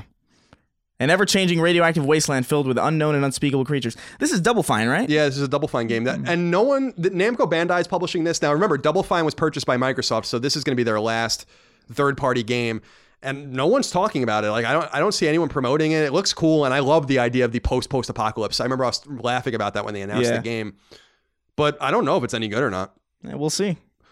Remnant from the Ashes comes to PS4. Remnant from the Ashes is a third person survival action shooter set in a post apocalyptic world overrun by monstrous creatures. As one of the last remnants of humanity, you'll set out alone or alongside up to two other survivors to face down hordes of deadly enemies and epic bosses, and try to carve a foothold, rebuild, and then retake what was lost. Roar with two R's and an exclamation point. Jurassic Edition comes to PS4. Roar's fast and dynamic gameplay is a modern tribute to the good old brawler games, with a load of terrifying bosses, cool enemies, and six completely different isles to explore. Roar is a brawler heaven and a perfect uh, perfect party game for up to four players on the couch. And finally, Tokyo Chronos comes to PSVR. Tokyo Chronos is a VR mystery visual novel told in an immersive 360 degree world. And see, they use the degree sign here, Chris. Characters with personality come to life right before your eyes. Their fate lies in your hands. An empty, deserted Shibuya where time has frozen over. I've been to Shibuya. A suspenseful mystery woven by eight childhood friends trapped inside. Lost memories. Where does the truth lie? I don't know, but I'm not going to find out. Chris, are there any recommendations for you this week? There's nothing here that really Probably rad, I would assume, just because it's Double Fine, and I I can't imagine them making anything that isn't at least enjoyable. Yeah, I mean, we'll see. Uh, I yeah, really like yeah. Costume Quest back in the day. Costume I- Quest was good. Headlander was always my favorite Double Fine game. That's a great game. It's a Metroidvania where you Oh, play as that's a, a severed head. It's, it's, That's awesome. and, and you and you, you attach yourself to other bodies to do things. It's pretty. It's pretty Oh, that's neat game. cool. Yeah, it came out in 2016. I want to say on PS4. You could do shit like that in MediEvil back in the day. You could take your head off and put it on like this tiny disembodied like uh, Addams Family hand to go into like little areas that you couldn't get to as a, a human person. It's a nice little mechanic. Yeah, I always love that idea. Possession. And we'll talk more about Oninaki next week, but I don't think Square Enix would be mad at me to say that. I recommend it. It's fun. It's incredibly sad, which is the case with every one of their games. so the, the I won't get too deep into it, but I am Setsuna. Setsuna, I believe, means sadness in Japanese. So I think it literally is I am sadness. And it that was a really depressing game. Lost Sphear, I think, is about loss, I think, if I remember correctly. And this game is about purgatory, which is pretty interesting. It's about people that have died but can't get let go of life for some reason, and how these people called watchers need to go and basically help them let go of, of life.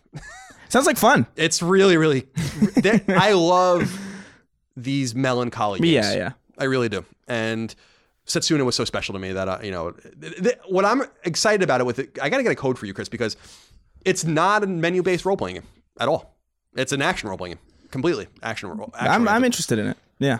I'm down for uh, some hack and slash. very Japanese though. Eh, that's fine. Chris, we have eight questions, comments, concerns, thoughts, and ideas from the audience. Remember to support us on Patreon at patreon.com slash Colin's Last Stand, where you get early ad-free access to our show, the ability to submit your questions, comments, concerns, thoughts, and ideas. As I've said in the past, I think that for a lot of people, the sweet spot's going to be the $5 and up level or the $2 and up level. $5 and up gives you ad-free early access to our shows, the ability to submit your questions, comments, concerns, thoughts, and ideas, the ability to vote on topics and let's plays we do and all sorts of stuff. And then at the $2 level, that allows you to vote get your inquiries and all of that kind of stuff without early access, ad-free access. So if you want to be a freeloader, you can continue to do that. But we appreciate your support on Patreon. And by the way, our Patreon's completely blowing up, so we appreciate it. That's awesome. We're at like over six thousand now. Imagine how many GI Joes we can put in sarcophagi. All of them, literally all of them. I have. Uh, That doesn't sound right. Sarcophagus is doesn't sound right either. there are sixteen GI Joe in there right now, and I have seventeen on on their way right now to me. including- Sarcophagon It's sarcophagi. It definitely is. doesn't sound right, but all right. I'm not entirely sure Egypt even really exists. I've never been there. I can't tell you that. That's a, yeah, fair point. Sam Christensen wrote into us, Chris. He says, Hello, Colin and Chris. My question today is Hello. What is the co op game you have put the most time into using local multiplayer? Mine would probably probably be Borderlands 2 with my girlfriend in split screen or LAN with a two TV setup. And for that reason, I will not be boycotting Borderlands 3, and I am greatly anticipating its release so I can sink even more hours into this one. Stay classy and keep up the great work. Chris, what games have or game have you sunk a lot of time into for couch co op multiplayer? Oh my god, couch co-op. Probably, I mean, probably Halo Two. I think if Yeah. we're going back, because like I've spent a lot of time in co-op in like Left 4 Dead. I think that's the most general co-op game that I've played, but that's mostly online. Couch co-op is definitely back, going back a bit for sure. I think for me, I gotta say, in recent memory, and this is obviously in the last ten or more years, I, I, maybe Castle Crashers was the game I played the oh, most. Oh, that could be one of them too, actually. because as I recall, you couldn't play Castle Crashers online. You had to play No, you locally. Could you? I don't know if you could on PS3. Oh, I, on Xbox 360 you could. I maybe I'm wrong about that, but I remember. I'm sure you oh could. no, you could. You could absolutely. No, you could because I remember playing with Kristine Steimer, who I used to work with at IGN online. So that's not it. So maybe it's not even Castle Crashers. Maybe it's like Overcooked. like I, I, which I played extensively. Yeah. locally. it's been a long time since I've relegated like because every time like yeah. All my roommates have consoles of their own and we all pretty much have the same game. Some of us are game sharing. So if anytime we're gonna play co-op, I typically be like, go go in your room, go do go go to do- your room? I need my own screen. I can't do it. It just like bothers the hell out of me. Like the aspect ratio is all messed up, and it, in FPSs especially, like sometimes it cuts off at the gun and you can't see what gun you have. It's just ah, Yeah. I don't know. It's not for me. I get agita when people even want to play video games with me. Like Aaron and I were playing a little bit of a way out, which was that EA published game Yeah. about the prison break, which is a really cool game, but you have to play it with someone else, as far as I understand. And Yeah, it kind of sucked because it's a cool game and we had a, a good time with each other. But I'm like, I don't, I don't want to experience this like this. I, I wish that I could just play by myself, or Aaron could just play by herself as well. So. I don't know. Yeah. I, all these games, and we were talking about that PlayLink game earlier that came to PlayStation, Hidden Agenda. You can play Yeah. that by yourself or with others. Maybe maybe Jackbox Party is another example. I played that extensively with other people. yeah, but that's competitive Yeah. technically. Yeah, if if we're going couch co-op, that's like I haven't even thought about that in a while. He doesn't say competitive though or anything. He says just local multiplayer. Local multiplayer. Hmm.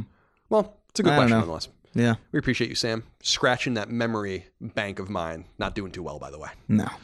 Brody Rainey wrote in and said, Hey, Colin, I have enjoyed hearing your enthusiasm in regard to your recent G.I. Joe collection. We talked about it already here on the show. I know you have mentioned you admired retro collectors in the past and could see yourself doing that one day as well. My question is, what would you want to collect in the retro gaming world? NES, PS1, a little bit of everything.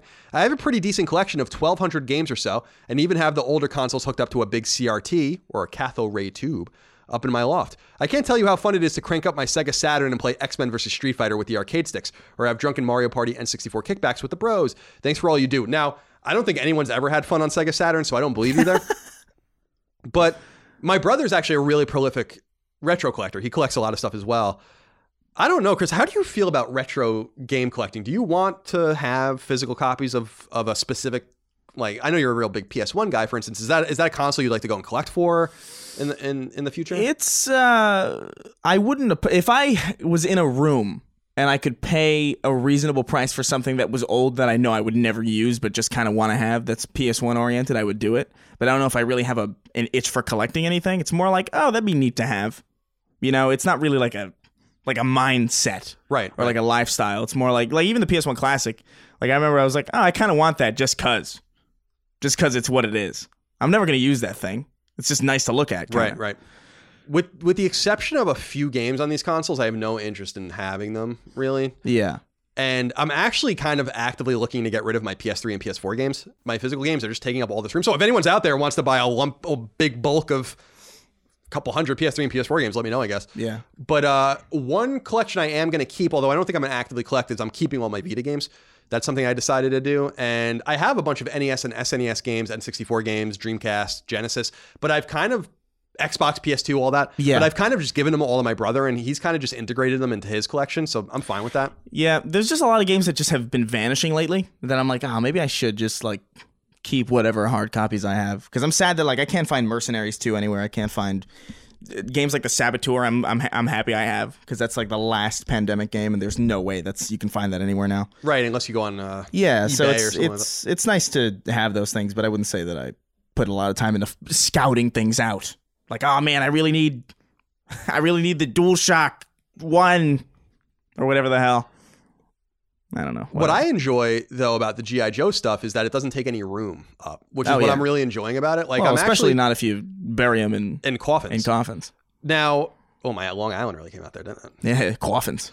But what's funny about it is that I'm trading with one, a fan of ours that owns a toy store in Ohio. I'm trading a bunch of my game toys and like game swag that I've accumulated over the years, including some of the stuff on the shelf. Uh, that's really expensive for a bunch of GI Joes as well. So I'm just I'm really into the GI Joe collecting because it doesn't. It's like minimizing the amount of room I have and and or minimizing around amount of room I take, I should say.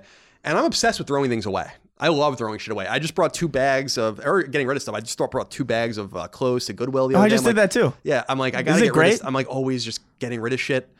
But so I games just take up a lot of room, you know. Yeah, I know what you mean. Uh, I don't know that I really have the space for it, but maybe one day.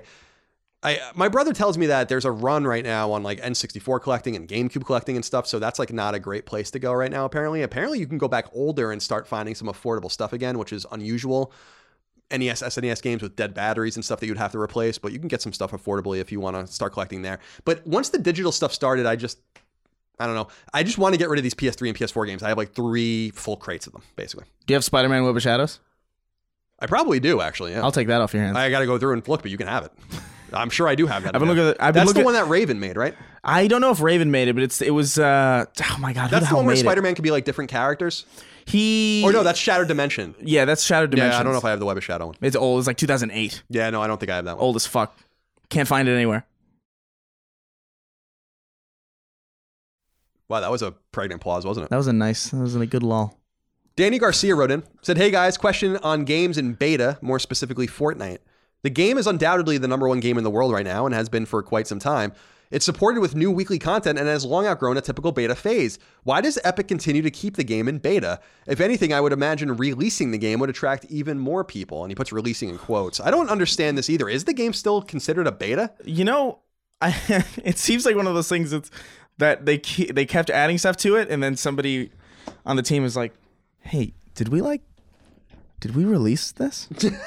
it feels like they didn't release it because they kind of forgot. They forgot to release it. and now game. like releasing it would almost seem like negligent. It almost, you know what I mean? Yeah, It seems yeah. like it, if it feels like if they released it, a lot of people would be like, "What are you talking about? I have it." And it would just make it seem a little bit weirder than if they just never addressed the fact that they never released it officially. I'm with you there. They they could just quietly remove the beta tag from it, and no one would probably even be none the wiser. Yeah. It reminds me a little bit of what's going on with Dreams in a sense with early access. I'm like, are you going to really release this game again, or are you just going to take the tag off and start charging people twenty nine ninety nine for it anyway? Well, they won best PS4 game at, at Games. Did it really? yeah, I'm pretty sure it did. I want to do. I'm going to do it. I'm going to reach out to Sony first because I really don't want to buy it, but I will buy Dreams if I have to. Maybe we can get a code for it, but we should do a Dreams Let's Play. You know what? We're going to do a Dreams Let's Play next week. Okay, How's that? screw your votes. I don't give a fuck what any of you have to say out there. Well, we're all caught up with the votes, so Oh, yeah? so we won't know what ne- what they next. Dude, you should see some. First of all, one of the top g- vote getters in the primary is another Titanfall. Like just as a joke now, I think people just want us to keep going back Mm. Yeah. and playing for it. I'm like, if that wins, I'm not doing it. I'm It's just, letting just- you guys know. just- don't just save your vote. It's just gonna keep crashing first off, and there's nothing left for us to do in it. Just I'm just letting you know. I, I will dictatorially remove that from. I think people. play. I don't care if you want us to play bad games or anything like that, but please don't make us play Titanfall again. I think people are just enamored with my supreme skill. Dude, you're so good at that game. I'll have to tell you right now. I mean, if people haven't seen that Let's Play on our YouTube channel, Sacred, we're doing, we're doing Sacred Symbols Let's Plays. You guys can go YouTube them or search for them. Uh, you're incredibly good. I, th- the thing about your skill level, and uh, people are really anxious for me to play games with you now that I'm like great at, so we can like go tit for tat or whatever. That'd be good, yeah. Like where I'm, I have a, I have a uncanny skill at side scrollers, for instance, and that would be fun. But I'm really quite impressed with your gameplay skill. We should uh, we should do like a, a Mega Man thing yeah, we could just because play I'm Mega. fucking terrible yeah, we should. That would be fun. We can play Mega Man together. Wouldn't that be fun? Yeah. So yeah, we'll see what happens. But yeah, I, we should do a Dreams Let's Play because I do agree, and this is kind of just vaguely going off of Danny's question, but I do agree that maybe I'm being a little unfair and that I've not experienced it, so I have no real idea what I'm talking about in a game in a game moment or in a moment to moment experience. I should say. I don't think you're necessarily wrong in the sense that I think it is something that you know you probably will not like. just because it is so focused on curation and uh, building. But I don't know, man. I, I've seen some cool stuff in it. I just don't have a desire to go play it. Do you want to play X-wing versus Tie Fighter in Dreams? People get so mad at me when I keep saying that. Let's play Florida Recount in Dreams. Count the Chads. The Angie's list you know and trust is now Angi, and we're so much more than just a list. We still connect you with top local pros and show you ratings and reviews, but now we also let you compare upfront prices on hundreds of projects and book a service instantly. We can even handle the rest of your project from start to finish. So remember, Angie's list is now Angi, and we're here to get your job done right. Get started at Angi.com. That's A N G I, or download the app today. Noah wrote in, said, Hey, Colin and Chris, do any of you feel like this has been an off year for games? Personally, besides Crash Team Racing, there hasn't been a game that has hooked me or even been close to having the discussion of the game of the year about. I know Sekiro is great, but From Software has never really clicked with me, and Resident Evil 2 Remake never seemed worth the $60 as I'm going to wait to pick up at a cheaper time during the holidays. You're crazy, dude. Do you guys recommend any titles I may have missed that are worthy to go back to? I'm a busy broke college student and I really only want to put my time into games I know are worth it. Well, Resident Evil 2 is very much worth $60. I think you, so too. Yeah. But if you don't want to, if you, you know, money's tight, that is a lot of money. Yeah. Then save your cash. But I'm going to PSN profiles right now just to look at my trophies. Chris, what uh, games have, I know you want to maybe say a word or two about Sekiro, Yeah. but No, I love that. What else Sek- is out there I mean, you? I mean, Sekiro, Crash Team Racing, Resident Evil 2. Those are all pretty great. And we're only like halfway through the year, and obviously fall's going to pick up crazy. I, th- I think it's safe to say that Death Stranding is on track to launch this year. At this point, they've they showed more gameplay this, and they're it's it fucking seems boring. yeah. I don't know what the By the hell. way. it looks so I think fucking the thing boring. that's so here's the thing about it. It looks weird. I don't know if it looks fun yet. That's the thing about it, right? Metal Gear Solid's been was weird and fun. I don't know if this looks fun. This looks weird. But if the if part of it is like that loneliness, then it could maybe strike some kind of Shadow of the Colossus vibe that mm. might be cool. Mm. So I'm kind of uh, interested in, in, but there's a lot of stuff that's yet to come out. I think it's been a pretty great year, honestly. It's definitely not 2018 because 2018 was massive. But you know, considering new consoles are coming out next year, I'm actually surprised that this year has been actually pretty fruitful. Yeah, I agree with you. I don't see this as a soft year at all. I'm looking at my trophies just to see what I've played. Now, I've played and platinumed a bunch of games that didn't come out this year. I platinumed Far Cry Primal, Metro 2033, Metro Last Light, Bioshock, and stuff. But then, uh, that's my second Bioshock platinum, which is sad. But the games that came out this year that I enjoyed, Onimusha Warlords was re-released, the PS2 game. That was pretty fun. Let's see here. Far Cry New Dawn, I really liked. Thought it was fun. Uh, the Messenger came to PS4 this year. Metro? Yeah, I haven't played it yet, but Metro Exodus is Metro uh, Exodus supposed to be excellent. great. Let's see. There's here. a lot of good stuff. Yeah, Phoenix Wright Ace Attorney trilogy, Days Gone. They put out uh, Metal Wolf Chaos. I gotta play that still. I think it looks. I heard it's really not very good, but I really no, no, no. Listen, man, you have to look at that game. I- You, I think you get a kick out of it. It's the most ridiculous, absurd shit that I've ever seen. But is it fun? Because some people are saying the controllers are bad, but I, I, I it's been a while since I've played it, so I don't know. Yeah. but like I, just like the, it's almost worth playing just because the story is and the voice acting is so Resident Evil One that it's just inherently entertaining. There's a con, the president. You play as the president of the United States in a mech suit, and he constantly says, "I'm going to save the world," and the reason is. Because I'm the president of the great United States. it's supposed to be. It's supposed to be somewhat of a it's commentary, schlock- right? It's yeah, yeah, but it's so schlocky.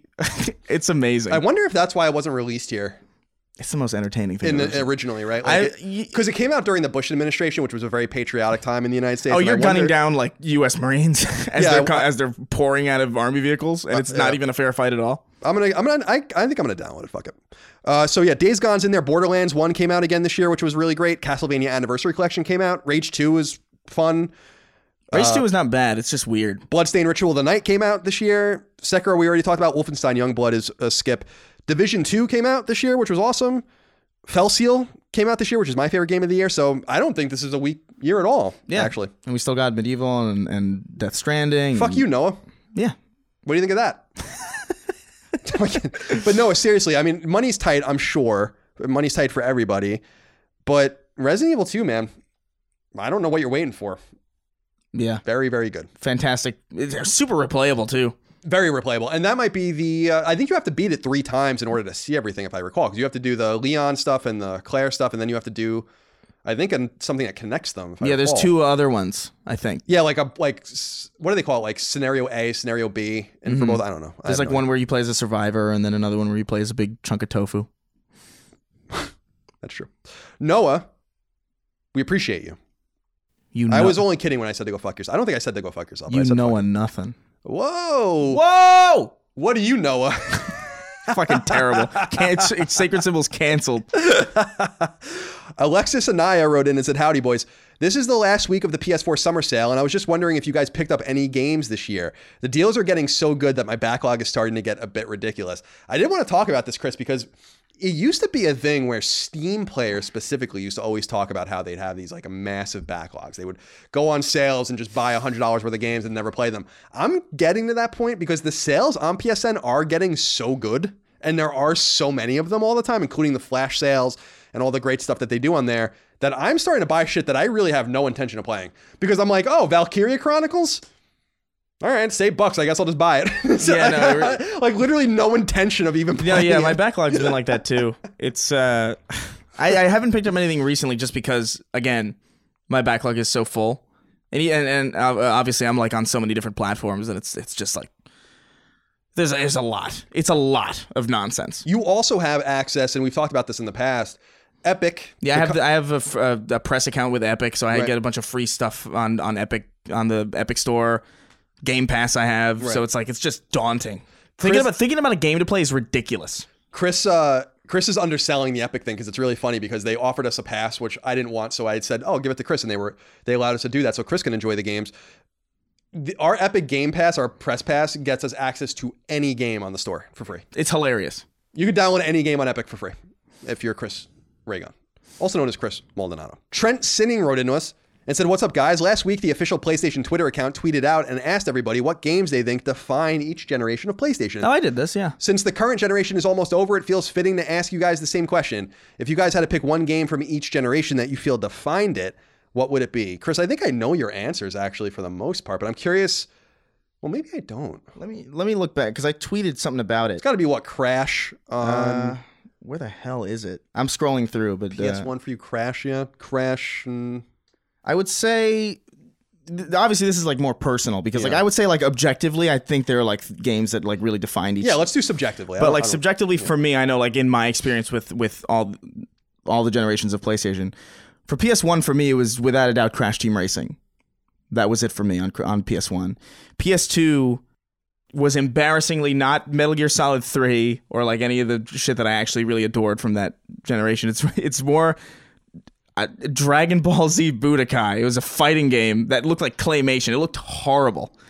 But I remember I bought the game. I saved up money to buy that game for the PlayStation 2 before I had a PS2 so that my parents would see me staring at the case and feel guilty enough to buy me a PlayStation 2. And it worked. Excellent. Although I'm sure they probably just wanted a DVD player. Uh, with PS3, it was when I started to fall off because I, I don't know, Uncharted 1 didn't really, I don't know, it just wasn't for me. And then like Haze and all this other. But I, I think Infamous was the one that I think of when I think of PS3. That and Motorstorm for whatever reason. Yeah, Motorstorm. Motorstorm was, I really liked Motorstorm. Launch game. Yeah. And PS4 for me is God of War. What about uh, a PSP and Vita? PSP is Wipeout Pure. And Vita, you don't really have enough experience with. Uh, to, Yeah, I don't really. I haven't. All I all I play on my Vita is PS1 game. PS1 game. I play Tekken 2. I think a lot on my of PS Tekken Vita. 2. Jesus God, that must look horrible. It looks great. There's no way that Tekken 2 looks great. Tekken 2 holds up phenomenally well on the visual. No, it doesn't. All right, we'll see. I'm gonna look that up. Yeah. Uh, for PS1, I mean, the games that just come to mind for me, I, I, this would this is one of those things I would probably change any given day you ask me. yeah, exactly. But it's like I think based like, on the mood almost. Final Fantasy Tactics maybe on PS1. For PS2, Nerd. GTA Vice City probably, or MGS2. For PS3, The Last of Us is probably the game. Infamous is a great selection though. Mm, yeah. And PS4, I don't know. I mean, it's still to be written. I, I don't know that I'm, I'm ready to have a verdict on that yet. I think so far. I mean, f- for now, yeah, I'm, I think of God of War is like the, the game of the. To me. yeah. God of War is a good one. I don't know. I don't know. It's hard to say. Generation's not over, obviously. Spider Man maybe. Spider Man's definitely up there. I saw that for a lot of people. I don't know. I, I, I gotta think about PS4 because we're still in it.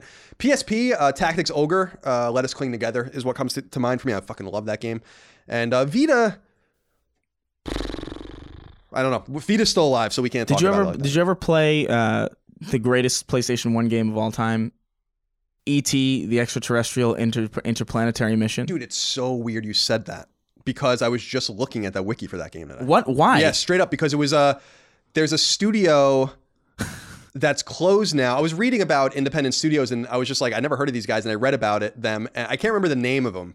But the first game that they developed was that PS1 game. Came out in 2001. It's terrible. Yeah. It's That's really bad. fucking weird that you brought that up. That's I- I- that is bizarre. I wish I remember what the studio was called, but I don't remember. But I just was looking at that Wikipedia today. what a terrible video is game. really weird. Max Davis throws us a little bit of a curveball, but it's for you, Chris. okay. He says, Thoughts on Halo Infinite's creative director leaving?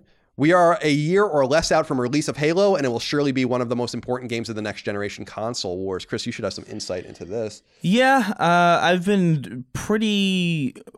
I'd say I've been keeping up with 343 and like what's been going on over there. I think it's definitely weird that the creative director left, but it's also the creative director who was also the creative director for Halo 5, which was not the best. And as far as I've seen, based on some of the content creators that I know who are like closely intertwined with 343, the the leading creative charge and the lead of like role that's being filled there is by Chris Lee, who is the studio head, and he's also kind of taken a.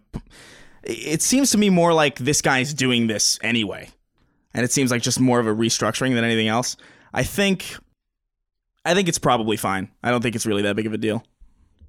It's it's definitely weird, especially just because it's such a drought as far as information on that game goes. Because we're probably not going to see anything about it till E3 next year, which is depressing. But I don't know. I don't really. I'm not all that concerned about it. Yeah, I don't know. I, I, I with Halo, I'm just like this game has kind of been percolating for a while, and I, I just don't.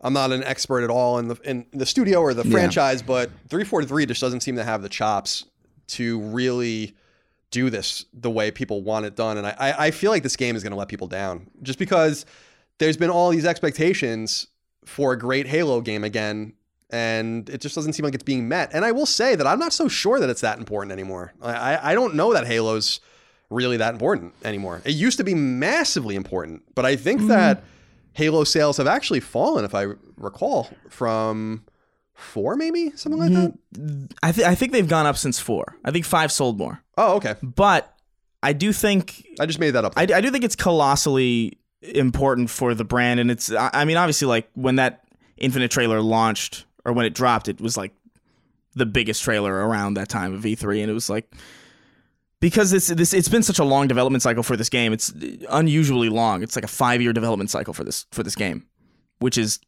usually Halo's on a three year development cycle. With four, it was on a two year. It was like ridiculous.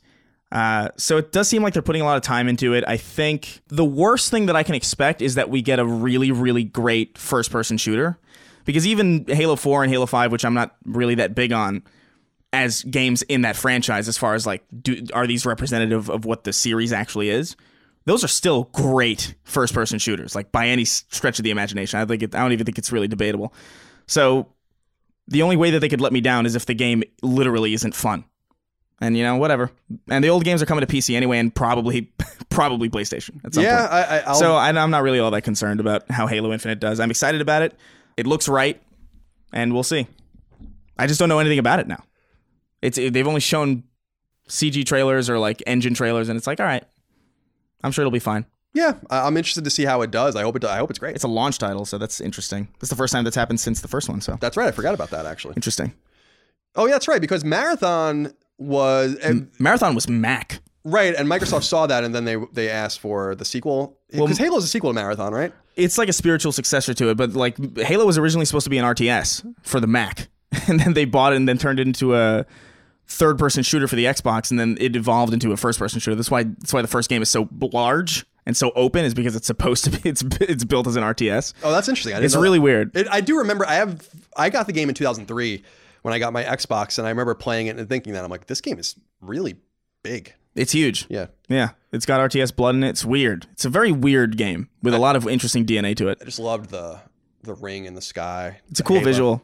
That's a Halo. Is that what they got that name? Yeah, the, the they showed it at MacWorld. Steve Jobs and how weird is that? Steve Jobs unveiled Halo, and then it, they, Bill Gates just stole it from him. Fucked up. Chris, we have the final question here from Jamie Fraley, but it talks about if Sony should buy more studios, and I actually wrote this episode before Insomniac was purchased, so we've already kind of answered your question, Jamie. But I did want to acknowledge that you almost got read on the air. Almost. Uh, although I will say that at the end of your inquiry, Jamie, let me open up my thing here again. You did you did say K- KTGA. I just want to reiterate that that means keeping Tuesdays great again, but we we're keeping Tuesdays great now, not again. Not again, because Tuesdays have never been great before now.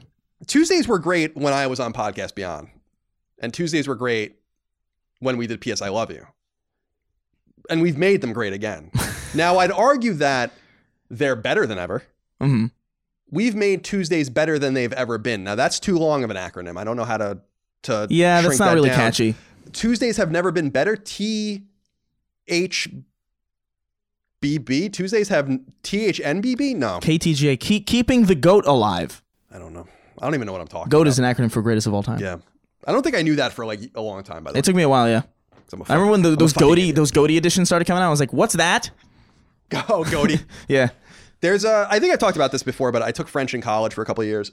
I had this professor, and uh, he was a really sweet guy. He was this like young twenty something gay guy, right off the plane from France. I don't know if he was teaching at Northeastern in order to. I don't know if he was like going Yeah, there. yeah, I don't know what the fuck was going on. Whatever. He was a really sweet guy, but he used to tell this story about all these funny things that, as growing up in France, that they didn't understand about American culture, and he would always say that they would watch. Um, Saved by the Bell, and people would have UCLA shirts on, and he and him and his friends always thought it was UCLA, and didn't, and and they didn't know what that meant. Like, what is what does the word UCLA mean? So it's just a little bit of a similar story for you. Just a little bit of a story for you. What was his name? Oh, God, I don't remember. How sad? I don't remember. Oh no, I was gonna say laden, but that's not right. That doesn't really matter. I wonder if he ever thinks of me. that's a great place to end. that was episode 60 of uh, Sacred Symbols of PlayStation podcast. We hope you enjoyed it. Remember, support us on Patreon, patreon.com slash Colin's Last Stand for early ad-free access to every show, the ability to submit questions, comments, concerns, thoughts, and ideas, and of course, access to Sacred Symbols Plus, our weekly supplement to Sacred Symbols, a PlayStation podcast. We did the first episode about first party studios and which ones we would want in our own team. The second episode was all about violence and media. The third episode is going to be about what studios we think Sony should buy next. They're fun conversations. They are for the most hardcore of PlayStation fans and Sacred Symbols fans. So come join us. Remember, if you want to show us support in other places, you want to be freeloaders, that's perfectly fine. Leave us nice reviews on iTunes. Let your family and friends know about the might, the majesty, and the wonder of all things Colin's Last Stand. Go buy merch if you want. tinyurl.com slash sacred shirts. And uh, follow Chris on Twitter. Yeah, that helps right. as well. Yeah, That helps as well. Definitely We does. that. You have any new videos up? uh, I'm working on a couple. You're going I- to do one about Kotaku, right? I'm yeah, I'm doing one about the article. I just want to compile some stuff about it before I do something on it. But yeah, there's a bunch of stuff work. I'm working on an Area 51 thing for when the day happens. What is that, like September 20th? Oh, September 20th. That's soon. Yeah. Yeah, about a month. Yeah. I got to go to New York to film some stuff, so I'm I'm pretty excited about it. Cool, man. Well, Did I we'll ever- did I I'm ever sorry, tell did I you- interrupt you? No, no, no. Did I ever tell you about that dude who like surgically got his nose turned upside down? No, no. He drowned in the shower. fucking hate you so much. He warded aborted himself. That's the weird part of it. He tortured and water, but it's too bad the CIA wasn't there. It's too bad he wasn't at a CIA black site in Poland. They probably could have gotten some information out of him. Stupid. All right, bye guys. All right, we appreciate your support. We'll see you next time. Bye. Take care. Jesus.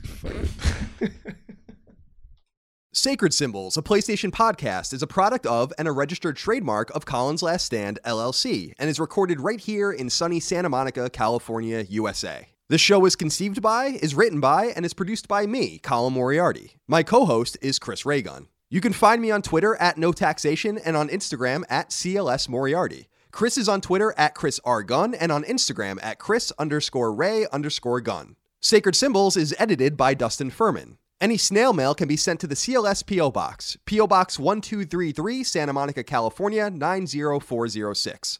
To message the show online, please use Patreon's DM service. As you know, all of Colin's Last Stand shows, including Sacred Symbols, are fan-funded on Patreon at patreon.com slash Colin's Last Stand. The following names are at the producer level or higher on Patreon, and we are eternally grateful for your kindness, generosity, and fandom. Chris Adams, Carlos Algarit, Morgan Ashley, Taylor Barkley, Adam Barnes, Justin Bearden, Martin Beck, Eric Bishop, Mark Boggio, Eli Blosford, Andrew Bonnell, Barrett Boswell, Spencer Brand, Miguel Brewer, Lennon Brixey, Eric R. Brown, Jimmy Brown, Jason Budnick, Josh Bushing, Austin Bullock, Dylan Burns, Chris Buston, Nick C., Alex Cabrera, Nick Calloway, Tom Cargill, Patrick Harper, William O. Carroll, Brian Chan, Sean Chandler, David Chestnut, Rodney Coleman, Simon Conception, Brad Cooley, John Cordero, Gio Corsi, Nick Cottrell, Philip Crone, Daniel Diamore, Colin Davenport, Mitchell Durkash, Zachary Douglas, Knight Draft, David Ellis, Martha Emery, Liam Fagan, Joe Finelli, Eric Finkenbeiner, Chris Galvin, Connor Gashian, Alex Gates, Michael Gates, Salem Ghanem Al Ghanem, Daniel Glassford, Tyler Goodwin, Josh Gravelick, Miranda Grubba, Jonathan H., Tyler Harris, Kyle Hagel, Shane Hendrickson, Wyatt Henry, Scott Hernandez, Asa Haas, Johnny Humphreys, Blake Israel, Azan Isa El Ricey, Josh Yeager, Garrett Jaggard, Jimmy Jollicure, Joshua Jonathan, Greg Juliffs, Anton K, Patrick Kelly, Jeremy Key, Auntie Kinnanen, James Kinslow III, Ryan R. Kittredge, Kenneth Kopnick, Joshua Koga, Andre Kozachka, Ron Kroskoff, Jackson Lostiqua, Joe Lawson, Don Q. Lee, Duncan Leishman, Matthew Lenz, Jeffrey Leonard, Patrick Leslie, Dustin Lewis, Keith A. Lewis, Chad Lewis, Lou and Ray Loper, Colin Love, Josh M., Ryan T. Mandel, David Mann, Peter Mark, Matt Martin, Michael Martinez, Sean Mason, Jordan Mouse, Zachariah McAdoo, John McCarthy, Josh McKinney, Joe McPartland, Philip J.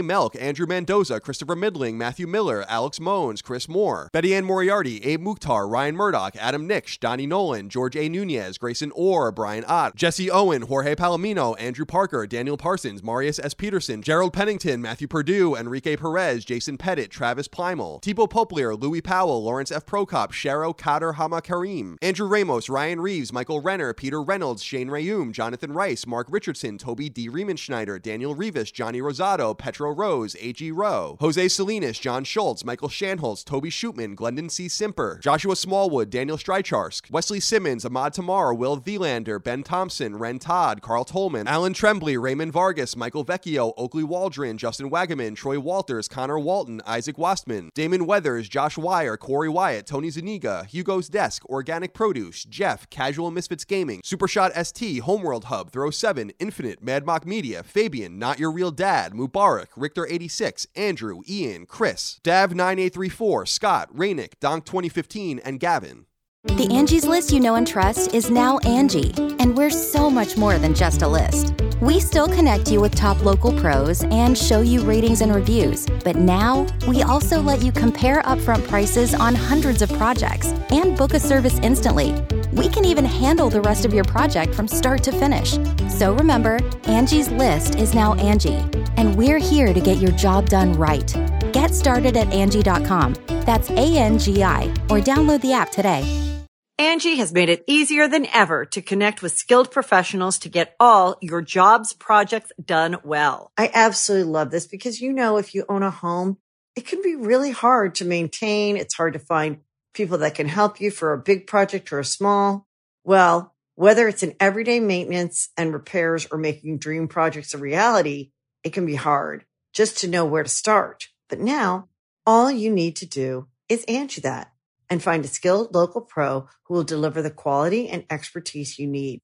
Angi has over 20 years of home service experience and they've combined it with new tools to simplify the whole process. Bring them your project online or with the Angi app, answer a few questions and Angi can handle the rest from start to finish or help you compare quotes from multiple pros and connect instantly, which means you can take care of just about any home project in just a few taps. Because when it comes to getting the most out of your home, you can do this when you Angi that. Download the free Angi mobile app today or visit Angi.com. That's A-N-G-I dot com.